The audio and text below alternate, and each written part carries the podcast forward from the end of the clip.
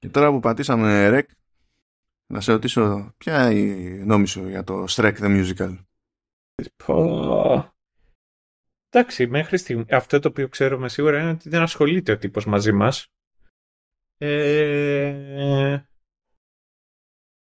Κοίτα, αυτά είναι, τα αποτελε... ε, αυτά είναι τα αποτελέσματα του να ζεις στην Ελλάδα. Αυτά είναι. Αν έχεις γνωστό, διάβαινε. Δηλαδή, και αυτό. Μένα με τρελαίνει και το The Office που το έχει πάρει ο τύπος και πραγματικά δεν ξέρω. Αυτό τι έγινε, αυτό δεν βγήκε ακόμη, έτσι. Όχι, όχι. δεν- Και δεν εύχομαι να μην. Δεν ξέρω τι θα γίνει, θα προχωρήσει, θα προχωρήσει. Αυτό το οποίο εγώ όμως σκέφτομαι και ε, με κάνει και απορώ είναι ρε φίλε, τι φάση. Να μου πεις κάποιος θα καταναλώνει όλα αυτά και στο κάτω-κάτω της γράφης είναι business. Αλλά το, το να έχεις γνωστούς και να είσαι ξέρεις, αρκετά γνωστός ώστε να προχωρήσει από ό,τι φαίνεται είναι η νόρμα. Δεν ξέρω. Εγώ είμαι σε φάση που ε, κοιτάζω αυτή τη μόντα και το άλλο με το, ε, με το Office και σκέφτομαι αυτούς που πούλησαν τα δικαιώματα, πούλησαν τις άδειες. φάση- Why? Why? Ε, δεν ξέρω ρε φίλε. Why? Εν τω μεταξύ δεν... Ε, ξέρεις, α, πες ρε παιδί μου ότι τα βάζουμε κάτω. Οκ, πες ότι τα βάζεις κάτω. Τι intersection πιστεύεις ότι έχει το κοινό του Σέφερλι και το κοινό του Σρεκ. Μπορεί να βλέπουν ε, το, το ίδιο γκίλφ πορνό, να είναι η αγαπημένη τους τέτοια. Αλλά α- από εκεί και πέρα δεν ξέρω. τι Κοίτα, φαντάζομαι ότι το, το ηλικιακό γκρουπ που προτιμά συνήθως ε, σε φερλί θα έχει μάθει τουλάχιστον το, τον Σρεκ από τα εγγόνια. Μπορεί να θυμίζει κάτι. Να υπάρχει... Να δημιουργείται ένα funnel, βρε αδερφέ. Ω, τι χαρά. Εν τω μεταξύ, ναι, τι- τώρα αυτό το θυμί... ε, Δεν τα άκουγα πρώτη φορά την περασμένη εβδομάδα, αλλά έπεσα πάνω σε πόστερ και το θυμήθηκα και έζησα το σοκ από την αρχή. Και στο μεταξύ είχα ξεχάσει τελείως αυτό που είπες τώρα για το The Office. Δηλαδή, τώρα που το, που το θύμισες Ναι. εσύ, δηλαδή. Το είχα ξεχάσει τελείως, τελείως όμως. Δηλαδή, οκ. Εντάξει. Ο, ε, λοιπόν, θα προσπαθήσω τώρα να το σώσω. Ε, πόσο καλύτερο western είναι το Blue Eye Samurai από το Mandalorian; Αυτό είναι μια. πο- ναι, είδες εκεί ότι με... αυτό δεν το περίμενα. Ε, και ε, άμα ξεκινήσω, απλά δεν πρόκειται να. Είδες, αλτία, αλτία. Είναι, είναι καλύτερο, αλλά θα σου πω ποια είναι και μια διαφορά. Το Mandalorian στην πρώτη σεζόν είχε το Adventure of the Week. Ναι, ναι, ναι, ισχύει. Το οποίο είναι κάτι το οποίο και εμένα μου αρέσει σαν ε, στυλ και μου λείπει και πώς να σου πω. Υπάρχουν φάσεις που το Mandalorian ε, μου θυμίζει κιόλας και το Reacher. Αυτό λέγεται ε, Dad, Dad Comfort TV. Ξεκίνησε και το Reacher, ξεράσανε τα πρώτα τρία επεισόδια με τη μία χτες προχτές. Χτες προχτές. Τέλος πάντων, εμείς γράφουμε 15 Δεκεμβρίου, άσχετα με το ότι βγαίνουμε πέντε μέρες μετά, ας πούμε, αλλά οκ. Ναι. Ε, που λες ε, Dad Comfort TV, έτσι εγώ τα, τα ονομάζω αυτά.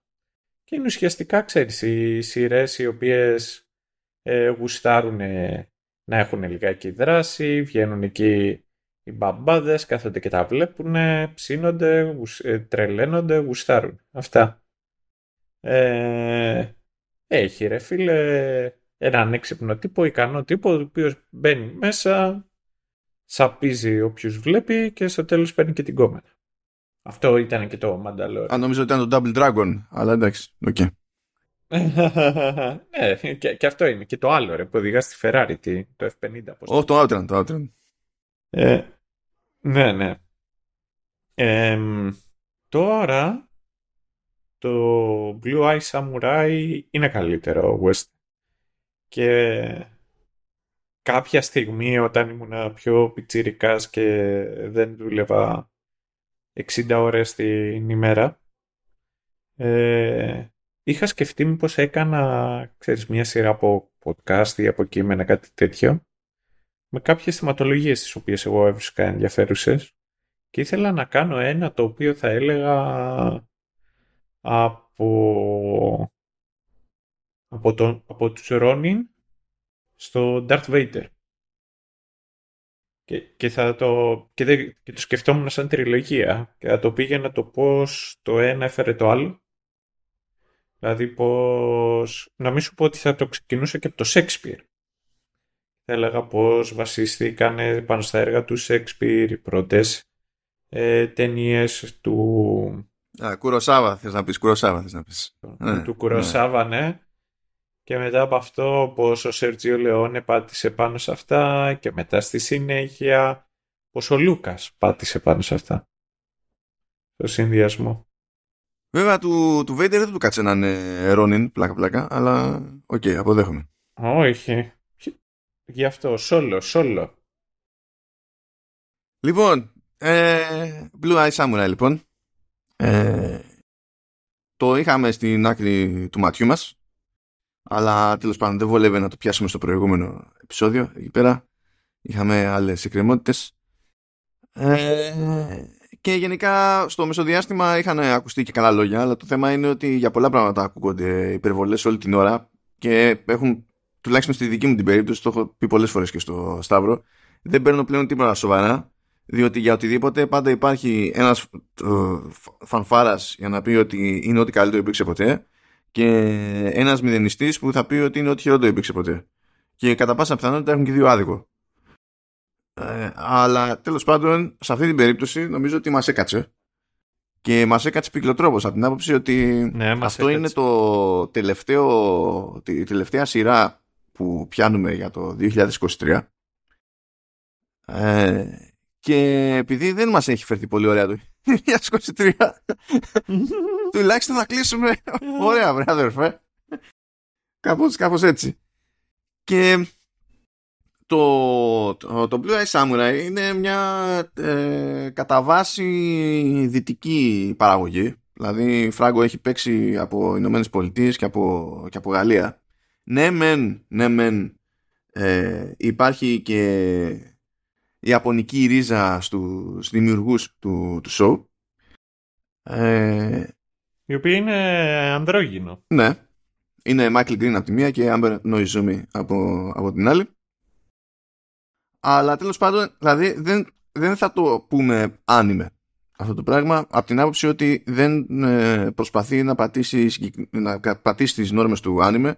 Ε, οι επιρροές του είναι ξεκάθαρο ότι είναι πολύ πιο ε, κινηματογραφικές ε, προσπαθεί ξεκάθαρα να πατήσει και να μιμηθεί ας πούμε σε λογική κουροσάβα και τα λοιπά το οποίο δεν είναι απλό εγχείρημα ότι ε, στην πράξη η φιλοδοξία αυτή δεν φαίνεται σαν συνεχόμενο αστείο για 8 επεισόδια. Είναι, είναι μεγάλη επιτυχία από μόνο του και πηγαίνει και πέφτει πάνω σε όλα τα περίεργα της ε, φεουδαρχικής Ιαπωνίας από την άποψη ότι είμαστε εκεί πέρα στο, στην περίοδο Έντο που λέγεται που στην ουσία μιλάμε για την περίπτωση όπου ε, η πολιτική τέλος πάντων δύναμη της χώρας συγκεντρωνόταν στο Έντο που το Έντο είναι το Τόκιο που ξέρουμε εμείς πλέον. Ε, όπου είχε έδρα ο ο Σόγκουν σε κάθε περίπτωση. Είμαστε σε φάση χούντας στην πραγματικότητα, διότι έχουμε να κάνουμε με, με τα στρατά και κατ' ουσίαν δικτατορία κτλ. Υπήρχε ο αυτοκράτορας, αλλά υπήρχε για να υπάρχει. Δηλαδή, άμα ήταν ένα σκίτσο κάπου και όλοι συμφωνούσαν ότι ναι, έχουμε αυτοκράτορα, ε, η επιρροή που θα είχε το σκίτσο στο γύρο κόσμο θα ήταν αυτή ακριβώς που είχε και ο αυτοκράτορας εκείνη την εποχή. Απλά προσποιούνταν όλοι, ρε παιδί μου, ότι και καλά και ότι εκεί οι Σόγκουν το έπαιζαν ότι είμαστε εδώ ε, για, να, για το καλό του αυτοκράτορα και πάνω απ' όλα αυτοκράτορα τα λοιπά, αλλά όλα αυτό ήταν να είχαμε να λέγαμε.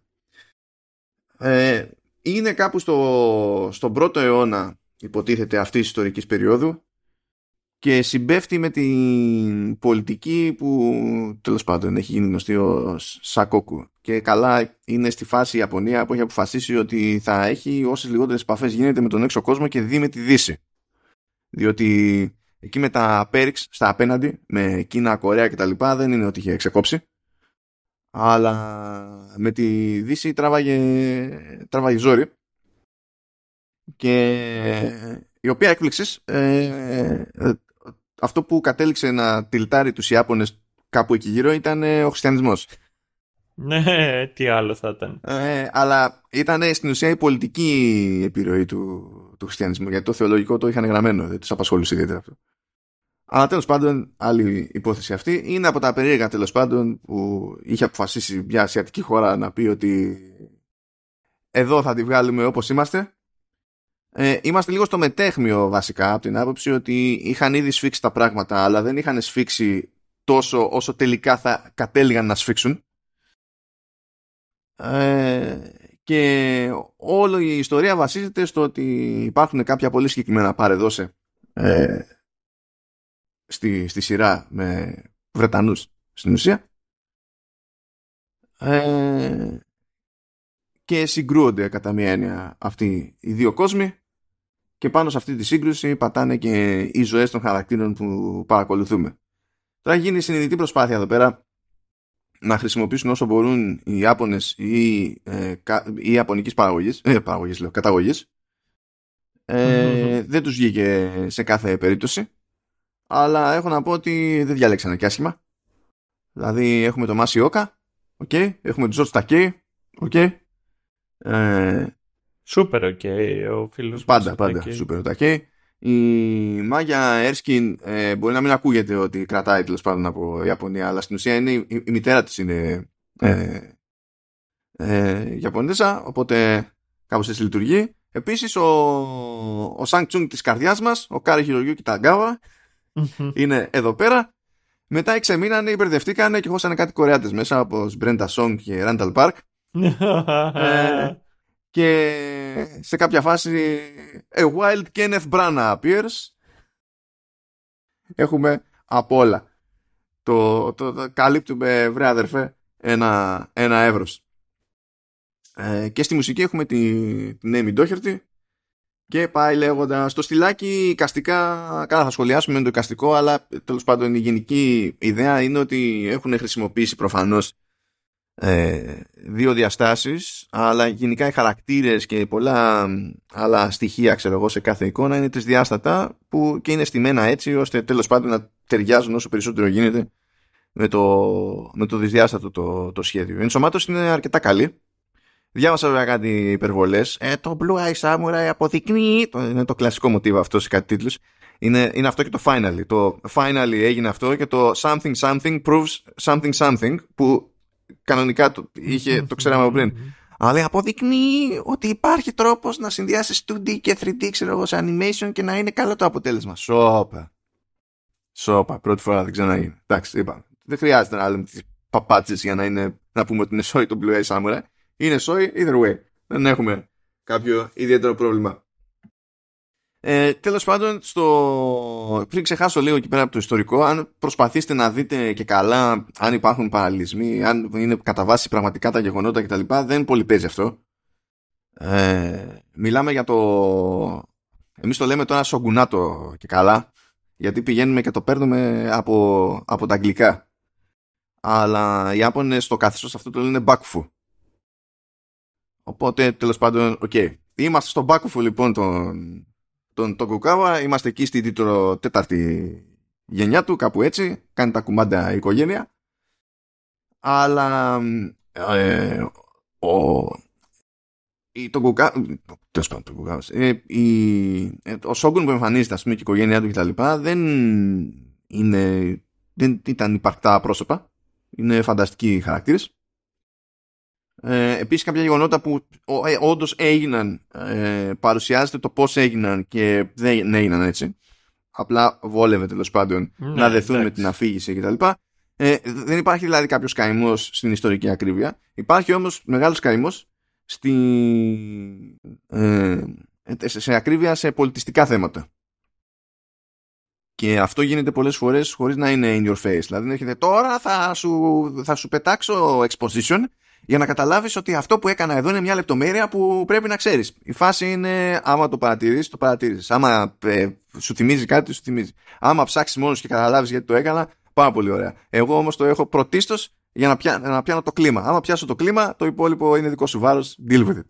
Και μ' άρεσε αυτή η προσέγγιση δεν έχω κάποιο ιδιαίτερο πρόβλημα. Αυτό τώρα ε, το πολύ abstract γιατί η κεντρική ιδέα είναι ότι έχουμε να κάνουμε με τη Μίζου ε, η οποία είναι ημίεμη που λένε.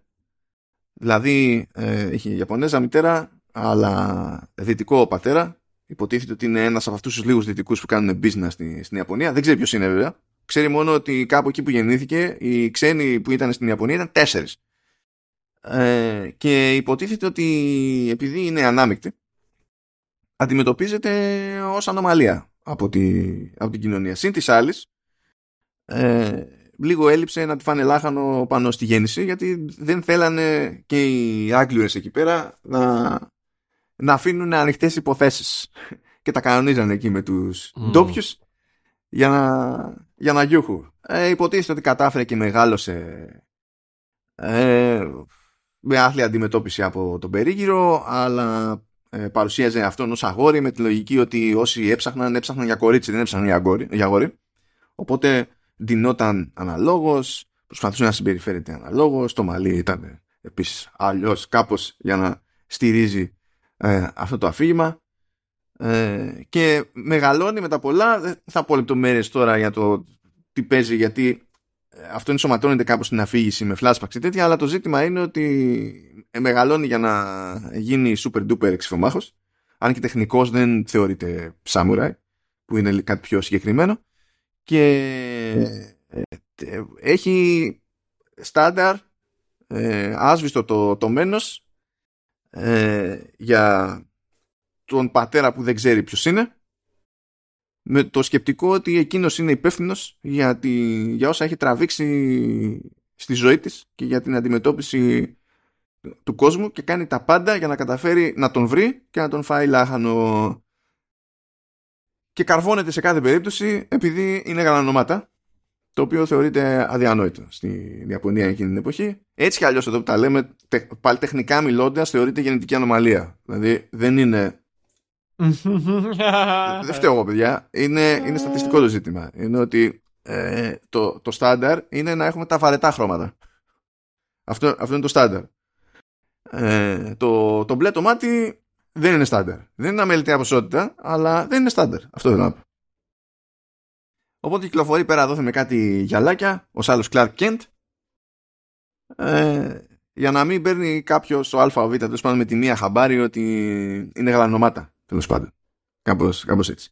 Αυτή είναι χοντρικά η γενική. Και ένα φαρδύ καπέλο. Ένα... Ξεχνάς. Ε... Εντάξει, και αυτό, αυτό δεν είναι ακριβώς out of character, αλλά OK. Okay. Ναι. Πριν καν μπούμε στη διαδικασία για, τη, για μια πρώτη άποψη, που την έχουμε μισοποιήσει στην πραγματικότητα, να βγάλω τα διαδικαστικά από τη μέση. με, με μουσικούλα και τέτοιο. Και, και μετάβραση. Λοιπόν, η μουσική είπαμε είναι από Amy Doherty. Είναι εξ Ιρλανδίας. Δεν ξέρω αν σας έδωσε άλλη εντύπωση το επώνυμο, αλλά νομίζω ναι, OK. Okay. Ε, η κοπέλα δυστυχώς έγραψε τη μουσική του, του She-Hulk του, της Marvel. Είχε, δεν είχε τα, τα, καλύτερα κονέ προηγουμένως. Στο Blue Eye Samurai ε, η δουλειά που έχει κάνει δεν είναι φοβερή. Ταυτόχρονα δεν είναι αδιάφορη. Έχει πιάσει ένα περίεργο ενδιάμεσο point. Από την άποψη ότι αυτό που έχει κάνει ταιριάζει σε αυτό που βλέπεις, λειτουργεί. Ε, αλλά δεν είναι γραμμένο για να αφήνεις συγκεκριμένη εντύπωση. Δηλαδή, αν εξαιρέσεις ένα-δύο themes, και έχει πλάκα γιατί ένα, αυτά, αυτά τα ένα-δύο themes το, το, από τα καλά είναι του κακού. Οπότε, okay.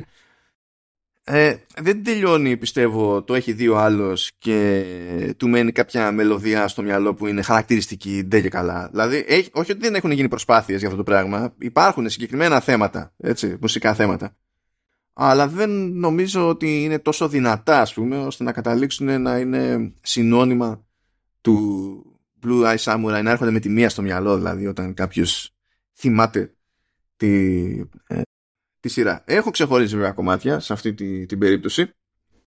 Ε, και ακούγοντας το, το soundtrack είδα ότι εντάξει που και που έχει είπαμε μερικά θεματάκια που λειτουργούν ε, καλύτερα τα πηγαίνει εκεί που έχει χώρο να αναπνεύσει το ε, γιατί έχει κάποια κομμάτια τα οποία είναι πιο τροφαντά και τα, τα βαφτίζει switch. Και εκεί πέρα έχει χώρο ρε παιδί μου να προσπαθήσει και το ίδιο το κομμάτι να λέει μια κάποια ιστορία. Γιατί κατά τα άλλα έχει αρκετά κομμάτια τα οποία είναι ξέρεις διακοσμητικά για την ώρα για τη στιγμή. Οπότε δεν προλαβαίνουν να κάνουν και φοβερά πράγματα ε, ας, το, ας το πούμε. Είναι ok θα έλεγα. Αλλά δεν μπορώ να πω ότι κατά τα άλλα είναι φοβερό ξέρω εγώ. Ε, σίγουρα δηλαδή για να πούμε ότι φτάνει στο επίπεδο αυτό που έβλεπα στη, στην οθόνη ήθελε, ήθελε κάτι παραπάνω. Ίσως να το πετύχει με τη δεύτερη δεν ξέρω. Αλλά μπορείτε να ακούσετε και εσείς το, το playlist δεν είναι από 25 κομμάτια έχω κρατήσει πόσα είναι εδώ. 7 δεν είναι ότι χειρότερο μου έχει τύχει σαν αναλογία ειδικά φέτος. Ε, αλλά δεν είναι και φοβερό ποσοστό επιτυχίας. Ας το, ας το θέσουμε έτσι. Για να βγάλω για τη μετάφραση ε, είναι από τις καλύτερες μεταφράσεις που έχω δει really? ναι κάνανε φοβερή δουλειά. Δεν ξέρω δηλαδή πώς έτυχε αυτό το πράγμα. Πώς έχουν βάλει λυπηρούς τύπους, ας πούμε, σε ξεκάθαρα πιο mainstream εσωτερικές παραγωγές Netflix που πάνε για τον πολύ τον κόσμο και τους έκατσε εδώ πέρα κάποιος που το είχε πάρει πιο πατριωτικά. Δηλαδή, εντάξει, ξέρω εγώ που και που παίζει κανένα λαθάκι, αλλά είναι χαζά τώρα. Δηλαδή δεν έχει κανένα ιδιαίτερο. Και έχει πλάκα γιατί στην αρχή πήγα να χρεώσω λάθος ένα τοπονίμιο. Είναι ε, λοιπόν ένα, μια, ένα μέρος, ένα χωριό εκεί πέρα που λέγεται Μιχονοσέκη. Ε, και το είδα στον υπότιτλο Μιονοσέκη. Και λέω γιατί; Και μετά είδα ότι και οι ηθοποιοί κάνανε το ίδιο λάθος. Κάποιοι το λέγανε σωστά και κάποιοι το λέγανε λάθος. Στο πρωτότυπο το σπικάς δηλαδή. Και λέω, οπότε τι φταίει τώρα. Ο μεταφραστής προφανώς δεν φταίει. Αλλά ώρε-ώρε, φίλε, το άτομο το ζούσε. Δηλαδή δεν περίμενα ότι θα πιάσει τώρα, ξέρω εγώ, για, το, για ένα του φέκι και θα πει ότι είναι front loading, παιδί μου, που βάζει το, το βλήμα από μπροστά και θα, έκανε, θα αφιέρωνε την ενέργεια για να πει, ξέρεις τι θα γράψω, θα γράψω εμπροστογεμές. Αντί να πει θα το κάνω περιφραστικά και άντε γεια σου. Θα κάθομαι εγώ να ψάχνω εκείνη την ώρα. Θα, ίσως να υπάρχει ρε. Ίσως να υπήρχε. Όχι υπάρχει, δεν, δεν λέω δεν υπάρχει. Απλά το πηγαίνανε για το εφέ. Επειδή υποτίθεται ότι είσαι, ξέρεις, μερικούς αιώνες ναι. πίσω. Ναι. Ε, τους ένιαξε και το έχουν και σε άλλες περιπτώσεις. Δηλαδή αντίστοιχα το φέστερ για ένα τραύμα ξέρω εγώ ή οτιδήποτε. Είναι, ε, προφανώς και υπάρχει όρος φλεγμένο. Αλλά είναι επιλεγμένο εδώ για να πιάνει ένα ύφος πιο παλιακό και είναι και σωστό έτσι κι αλλιώς ας πούμε. Το, το Kissed by the Gods που λέγεται Θεοφίλητο λέω εντάξει μπράβο όχι δηλαδή σούπερ. Πήγανε και πιάσανε το, το ύφος ε, εγκρίνω. Δεν μπορώ να κάνω δηλαδή πραγματικά πρέπει να βρήκα άλλο ένα λαθάκι το οποίο εντάξει εκεί πέρα πρέπει να έπαιζε κούραση ξέρω εγώ είναι, είναι χαζομάρα τίποτα τίποτα πολύ καλή μετάφραση Πάρα πολύ καλή μετάφραση. Ε, δεν ξέρω τι παίχτηκε, αλλά Netflix, more of that. More of that. Γιατί αλλού έχουμε πάθει ζημιές μεγάλες. Ζημιές μεγάλες. Ε, έχω κάνει και κάτι σημειώσεις εδώ πέρα για τα πολιτιστικά, πολιτισμικά της υπόθεσης. Ε, αλλά νομίζω ότι αυτά μπαίνουν καλύτερα στη ροή ή κατόπιν ορτής. Για πες εκεί πέρα ναι. μια γενικότερη Σταύρο. Ναι. Ε, ξεκίνησα να, να το βλέπω το Blue Eye Samurai και για κάποιο λόγο δεν είναι, δεν είναι πώς να το πω, μπήκα ψηλό ναι. Με αυτή τη διάθεση ξεκίνησα να το βλέπω. Και ξεκινάει να παίζει το πρώτο επεισόδιο και λέω ρε φίλε λες. Και όντως όσο, όσο προχωρούσε, ξέρεις, πήγαινε, πήγαινε πολύ Πήγαν πολύ καλά. Ε, το έχω ξαναπεί στο Showrunners, έκανε και αναφορά ο Μάνος στην αρχή του επεισοδίου. Έχω αγάπη για τα, ρε παιδί μου, για τα western και αυτού του είδους τις, τις ε, σειρές και ταινίες. Ήταν αναμενόμενο σε ένα σημείο να μου άρεσε και το Blue Eye Samurai. Το άλλο το οποίο μου, μου άρεσε αρκετά ήταν ότι έχω ένα συγκεκριμένο ανήκω σε ένα συγκεκριμένο age group, ρε παιδί μου. Δηλαδή τώρα με το καλό κοντεύω να 35 ρίσω. Και αυτό το revenge story που κάποια στιγμή παίζει και το theme του Kill Bill. Ναι. Ήταν κάτι το...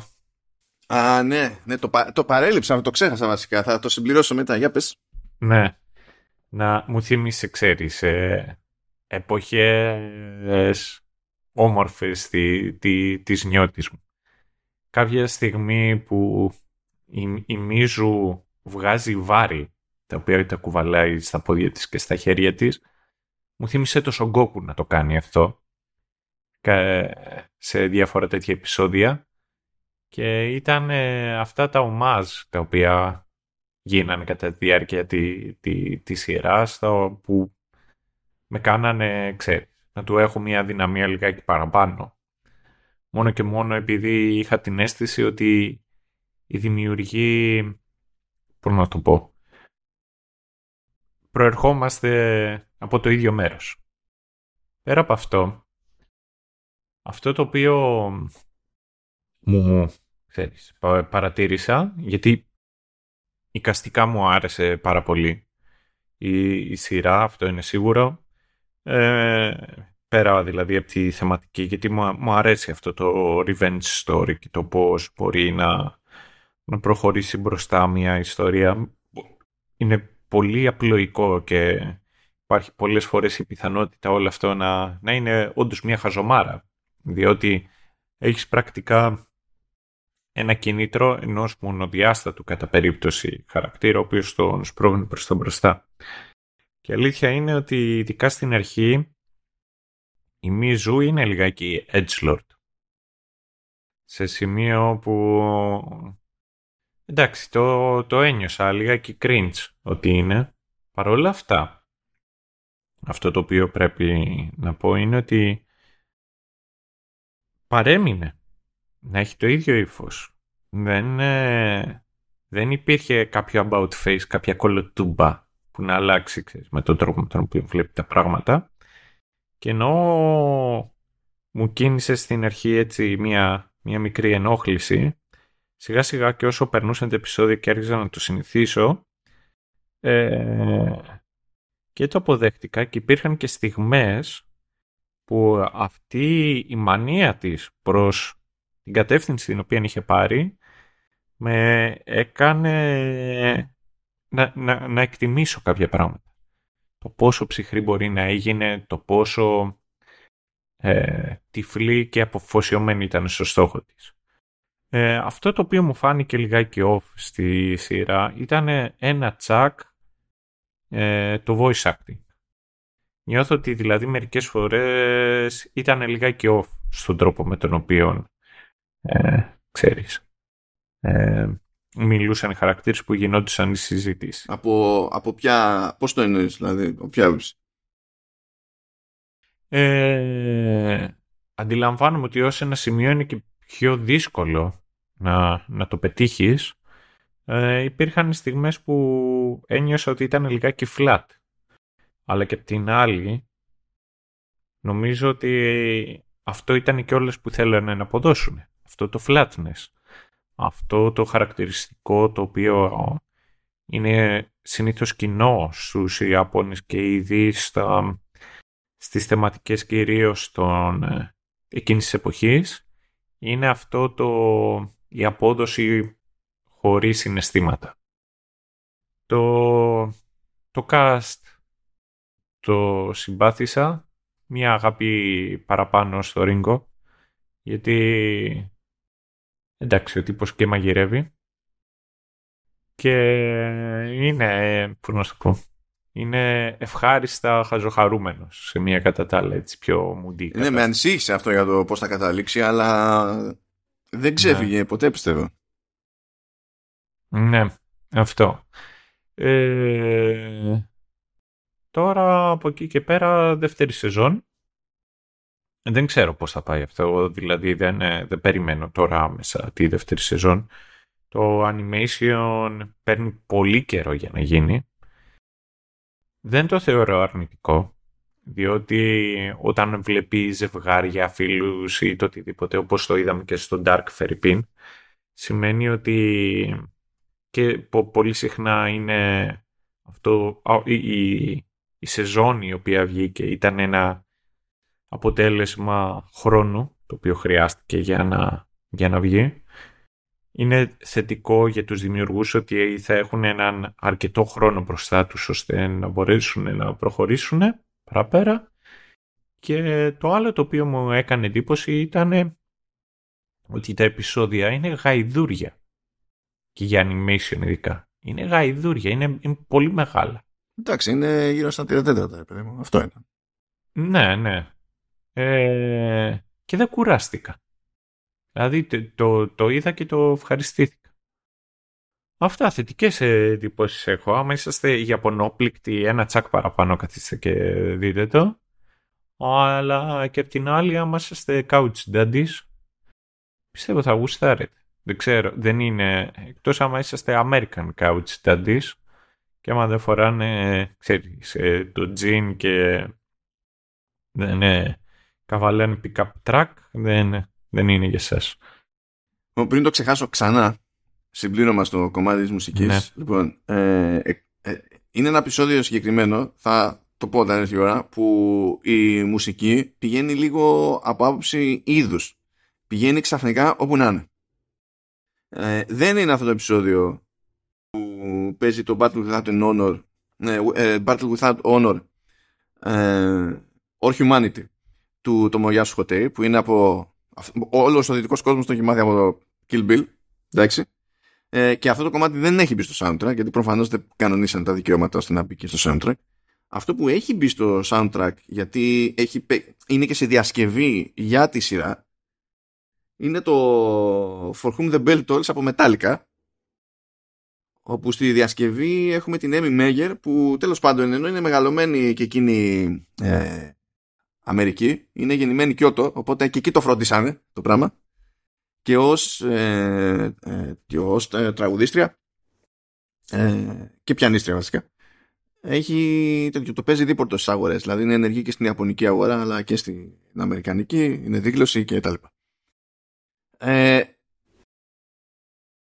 πιστεύω ότι η διασκευή συγκεκριμένη ήταν κακή ιδέα και ότι δεν κόλλαγε ποτέ πουθενά.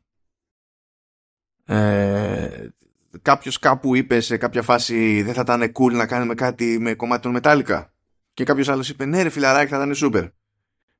Δεν πιστεύω ότι ήταν η καλύτερη ιδέα. Δηλαδή όσο και αν τους άρεσε το πείραμα που έγινε με Stranger Things εκεί πέρα ήταν με τον καλό τον τρόπο.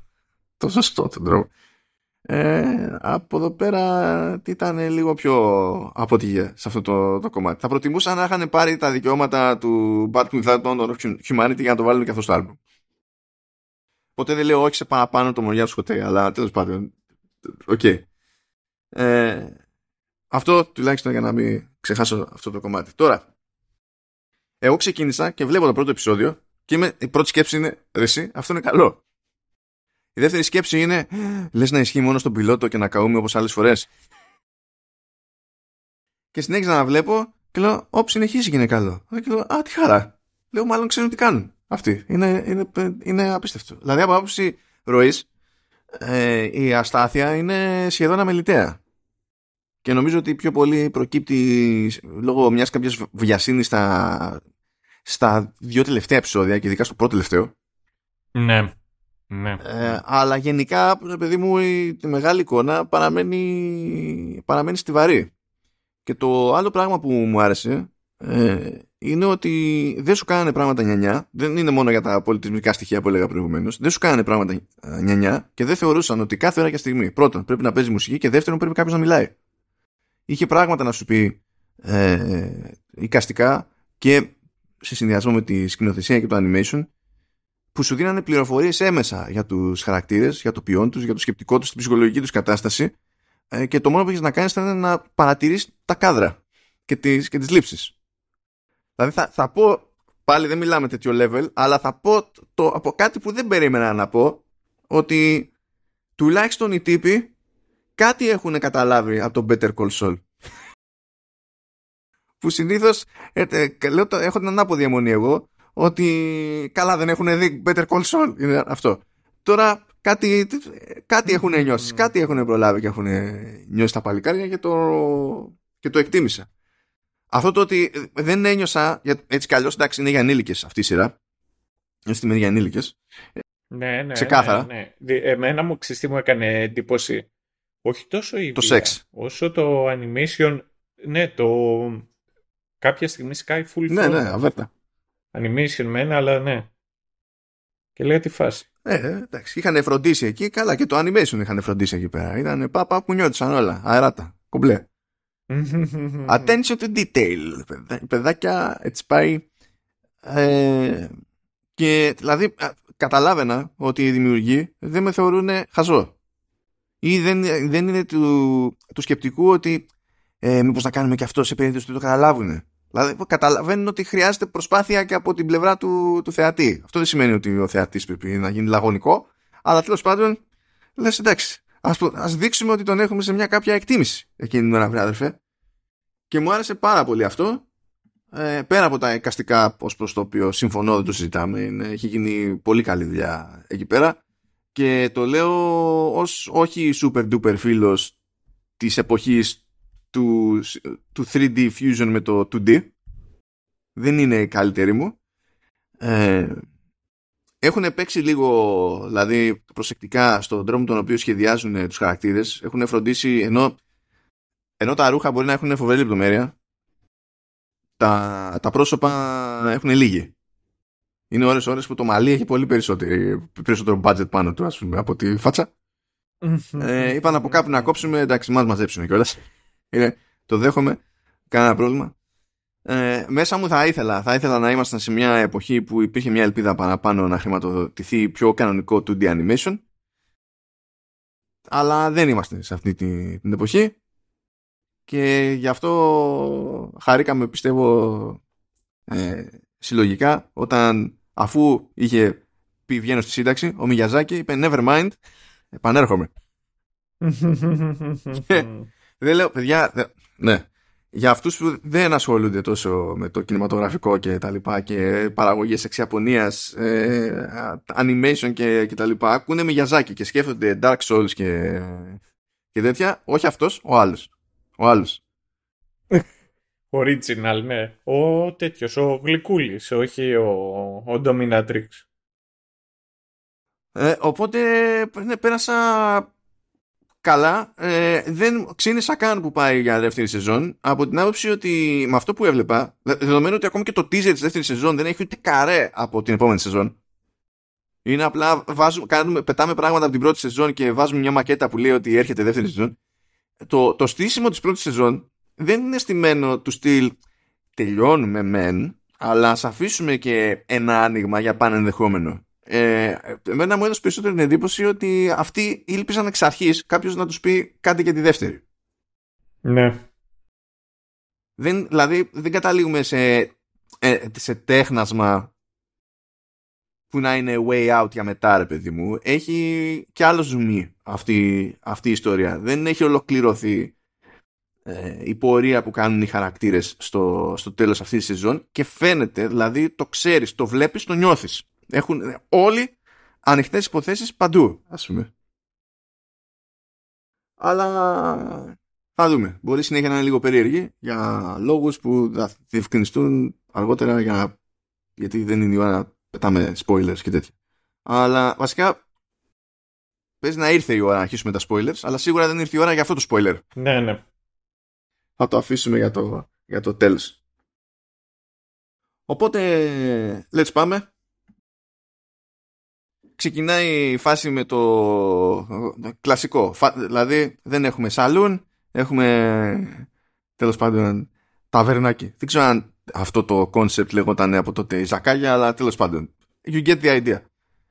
Ε, κάθε εκεί πέρα έχει πάει να ρουφήξει κανένα noodle η, η Μίζου. Γνωρίζουμε το Ρίγκο που είναι υπάλληλος εκεί πέρα και έχει μια βασική έλλειψη. Δεν έχει χέρια το παιδί, έχει Δεν έχει τον καρπό και, και κάτω. Ε, ε, α, γενετή. Ναι, γενετή το διευκρινίζει. Πρέπει να σου ξέφυγε αυτό γιατί σε κάποια φάση στο τελείωμα της σειράς το, το εξηγεί αυτό στο, στον Age. Ε, και τέλος πάντων ε, δεν του φέρονται πολύ ωραία και το παίρνει λίγο προσωπικά η Μίζου με τη λογική ότι και η ίδια θεωρείται ε, ως μηγάς ότι είναι ένα παραμορφωμένο τερατώδες πράγμα και ως προς αυτό τη, τη συνδέει κάτι με το Ringo παρά δεν γνωρίζουν τέλος πάντων. Εντάξει, ε, του σαπίζει εκεί πέρα. Δεν υπάρχει πρόβλημα, όλα κομπλέ. Πώς ξεκινάνε τα western, δηλαδή καταλαβαίνετε. Ε, παίρνουμε τις πρώτες πληροφορίες για την παιδική ηλικία της Μίζου που ήταν σε ένα, σε ένα χωριό, την τη τραμπουκίζανε τα άλλα τα παιδάκια. Ε, κατέληξε να γνωρίζει έναν οπλουργό εκεί πέρα, ένα μεταλλουργό, τον, τον Έιτζι, ο οποίος είναι τυφλός και. αλλά ταυτόχρονα είναι φημισμένος για τα φοβερά σπαθιά που φτιάχνει. Σκάει ένας κομίτη, δεν είναι κάτι περίμενα, αλλά σκάει ένας κομίτη και κόβει κίνηση ναι. ο Έιτζι και βρίσκει ένα καλό κομμάτι μετάλλου που τον βολεύει και σου λέει ενδιαφέρον θα έχει αυτό, να το κάνω σπαθί. Ε, και είμαστε στη φάση που τη βλέπουμε, περνάει από διάφορα στάδια μεγαλώνει, προσπαθεί μιμούμενοι άλλους πελάτες του AG που έρχονται τέλος πάντων και εξασκούνται και αγοράζουν σπαθιά και τα λοιπά να μιμηθεί τις κινήσεις για να, για να μάθει φυσικά αυτό δεν είναι ολοκληρωμένη προσέγγιση στη, στην όλη φάση αλλά τη βλέπουμε που μεγαλώνει και ανακοινώνει σε κάποια φάση στο, στον AG που έχει μείνει εκεί να τον βοηθά ε, όλα αυτά τα χρόνια ε, ότι πρέπει να σηκωθεί και να φύγει, πρέπει να πάρει την εκδικήθησή της, αλλιώς θα σκάσει και, και τα λοιπά.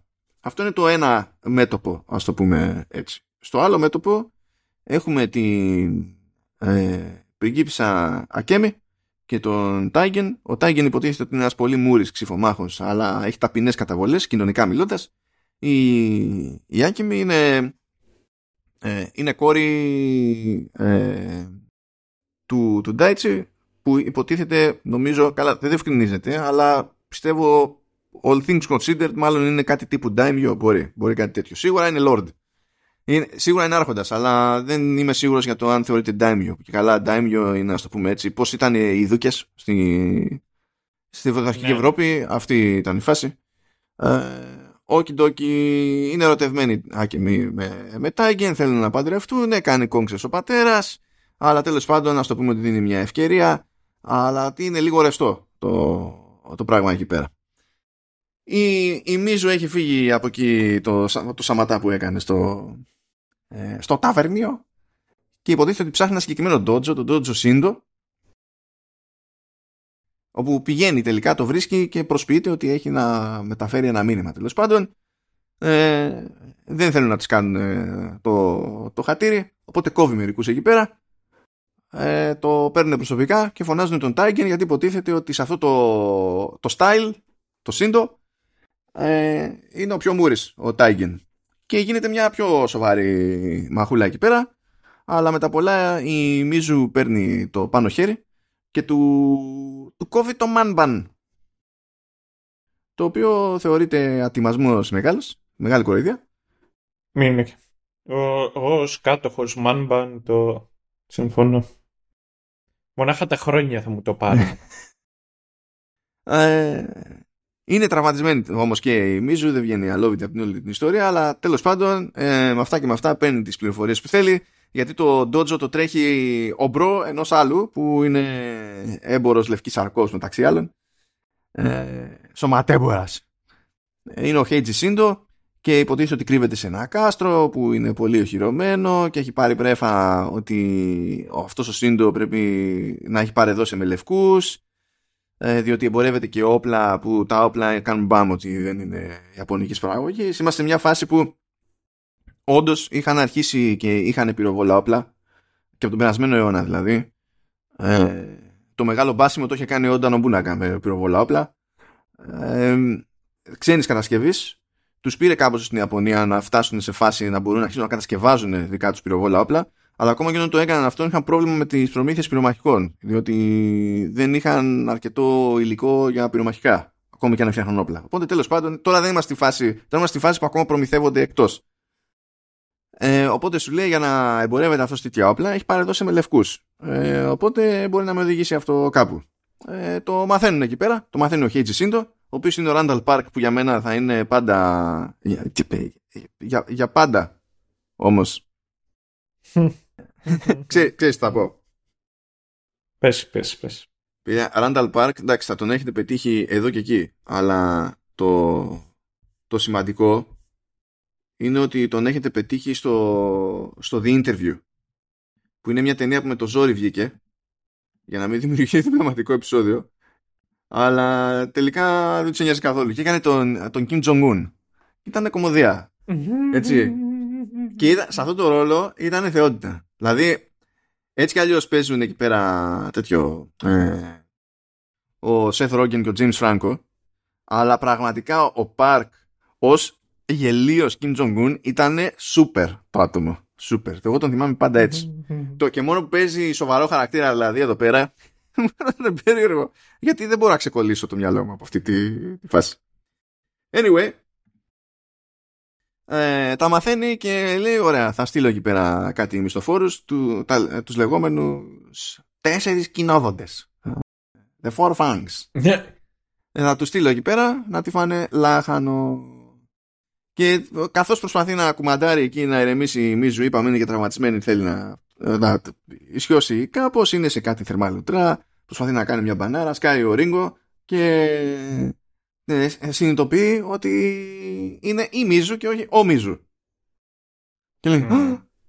και σοκάρεται το, το παιδί και όκι ντόκι αυτό στην ουσία είναι που δηλαδή βάζει τα πράγματα σε μια σειρά και είναι το, το πρώτο επεισόδιο από εκεί και πέρα ο Ρίγκο γίνεται γίνεται κολλητήρι έχει εντυπωσιαστεί με τη Μίζου θέλει να γίνει μαθητευόμενος της στην αρχή λέει ότι θέλει και ο ίδιος να γίνει σάμουρα έχει ένα καημό να γίνει κάτι στη ζωή του να είναι ο καλύτερος σε κάτι τώρα σάμουρα χωρίς χέρια καταλαβαίνετε είναι, είναι ένα θεμάτακι Ε, δεν ξέρεις, ρε. Μπορεί να τα...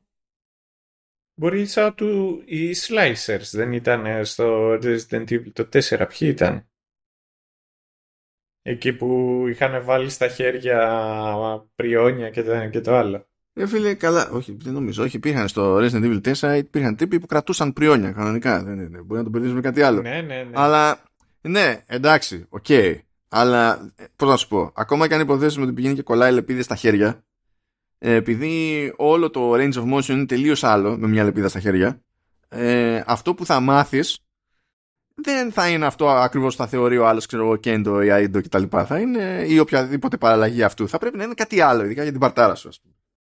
Ή, ή, ή, ή, ή μπορεί να βάλει ένα πυροβόλο στο πόδι του. Και θα γίνει, και θα γίνει ο μπαγιονέτος; Α!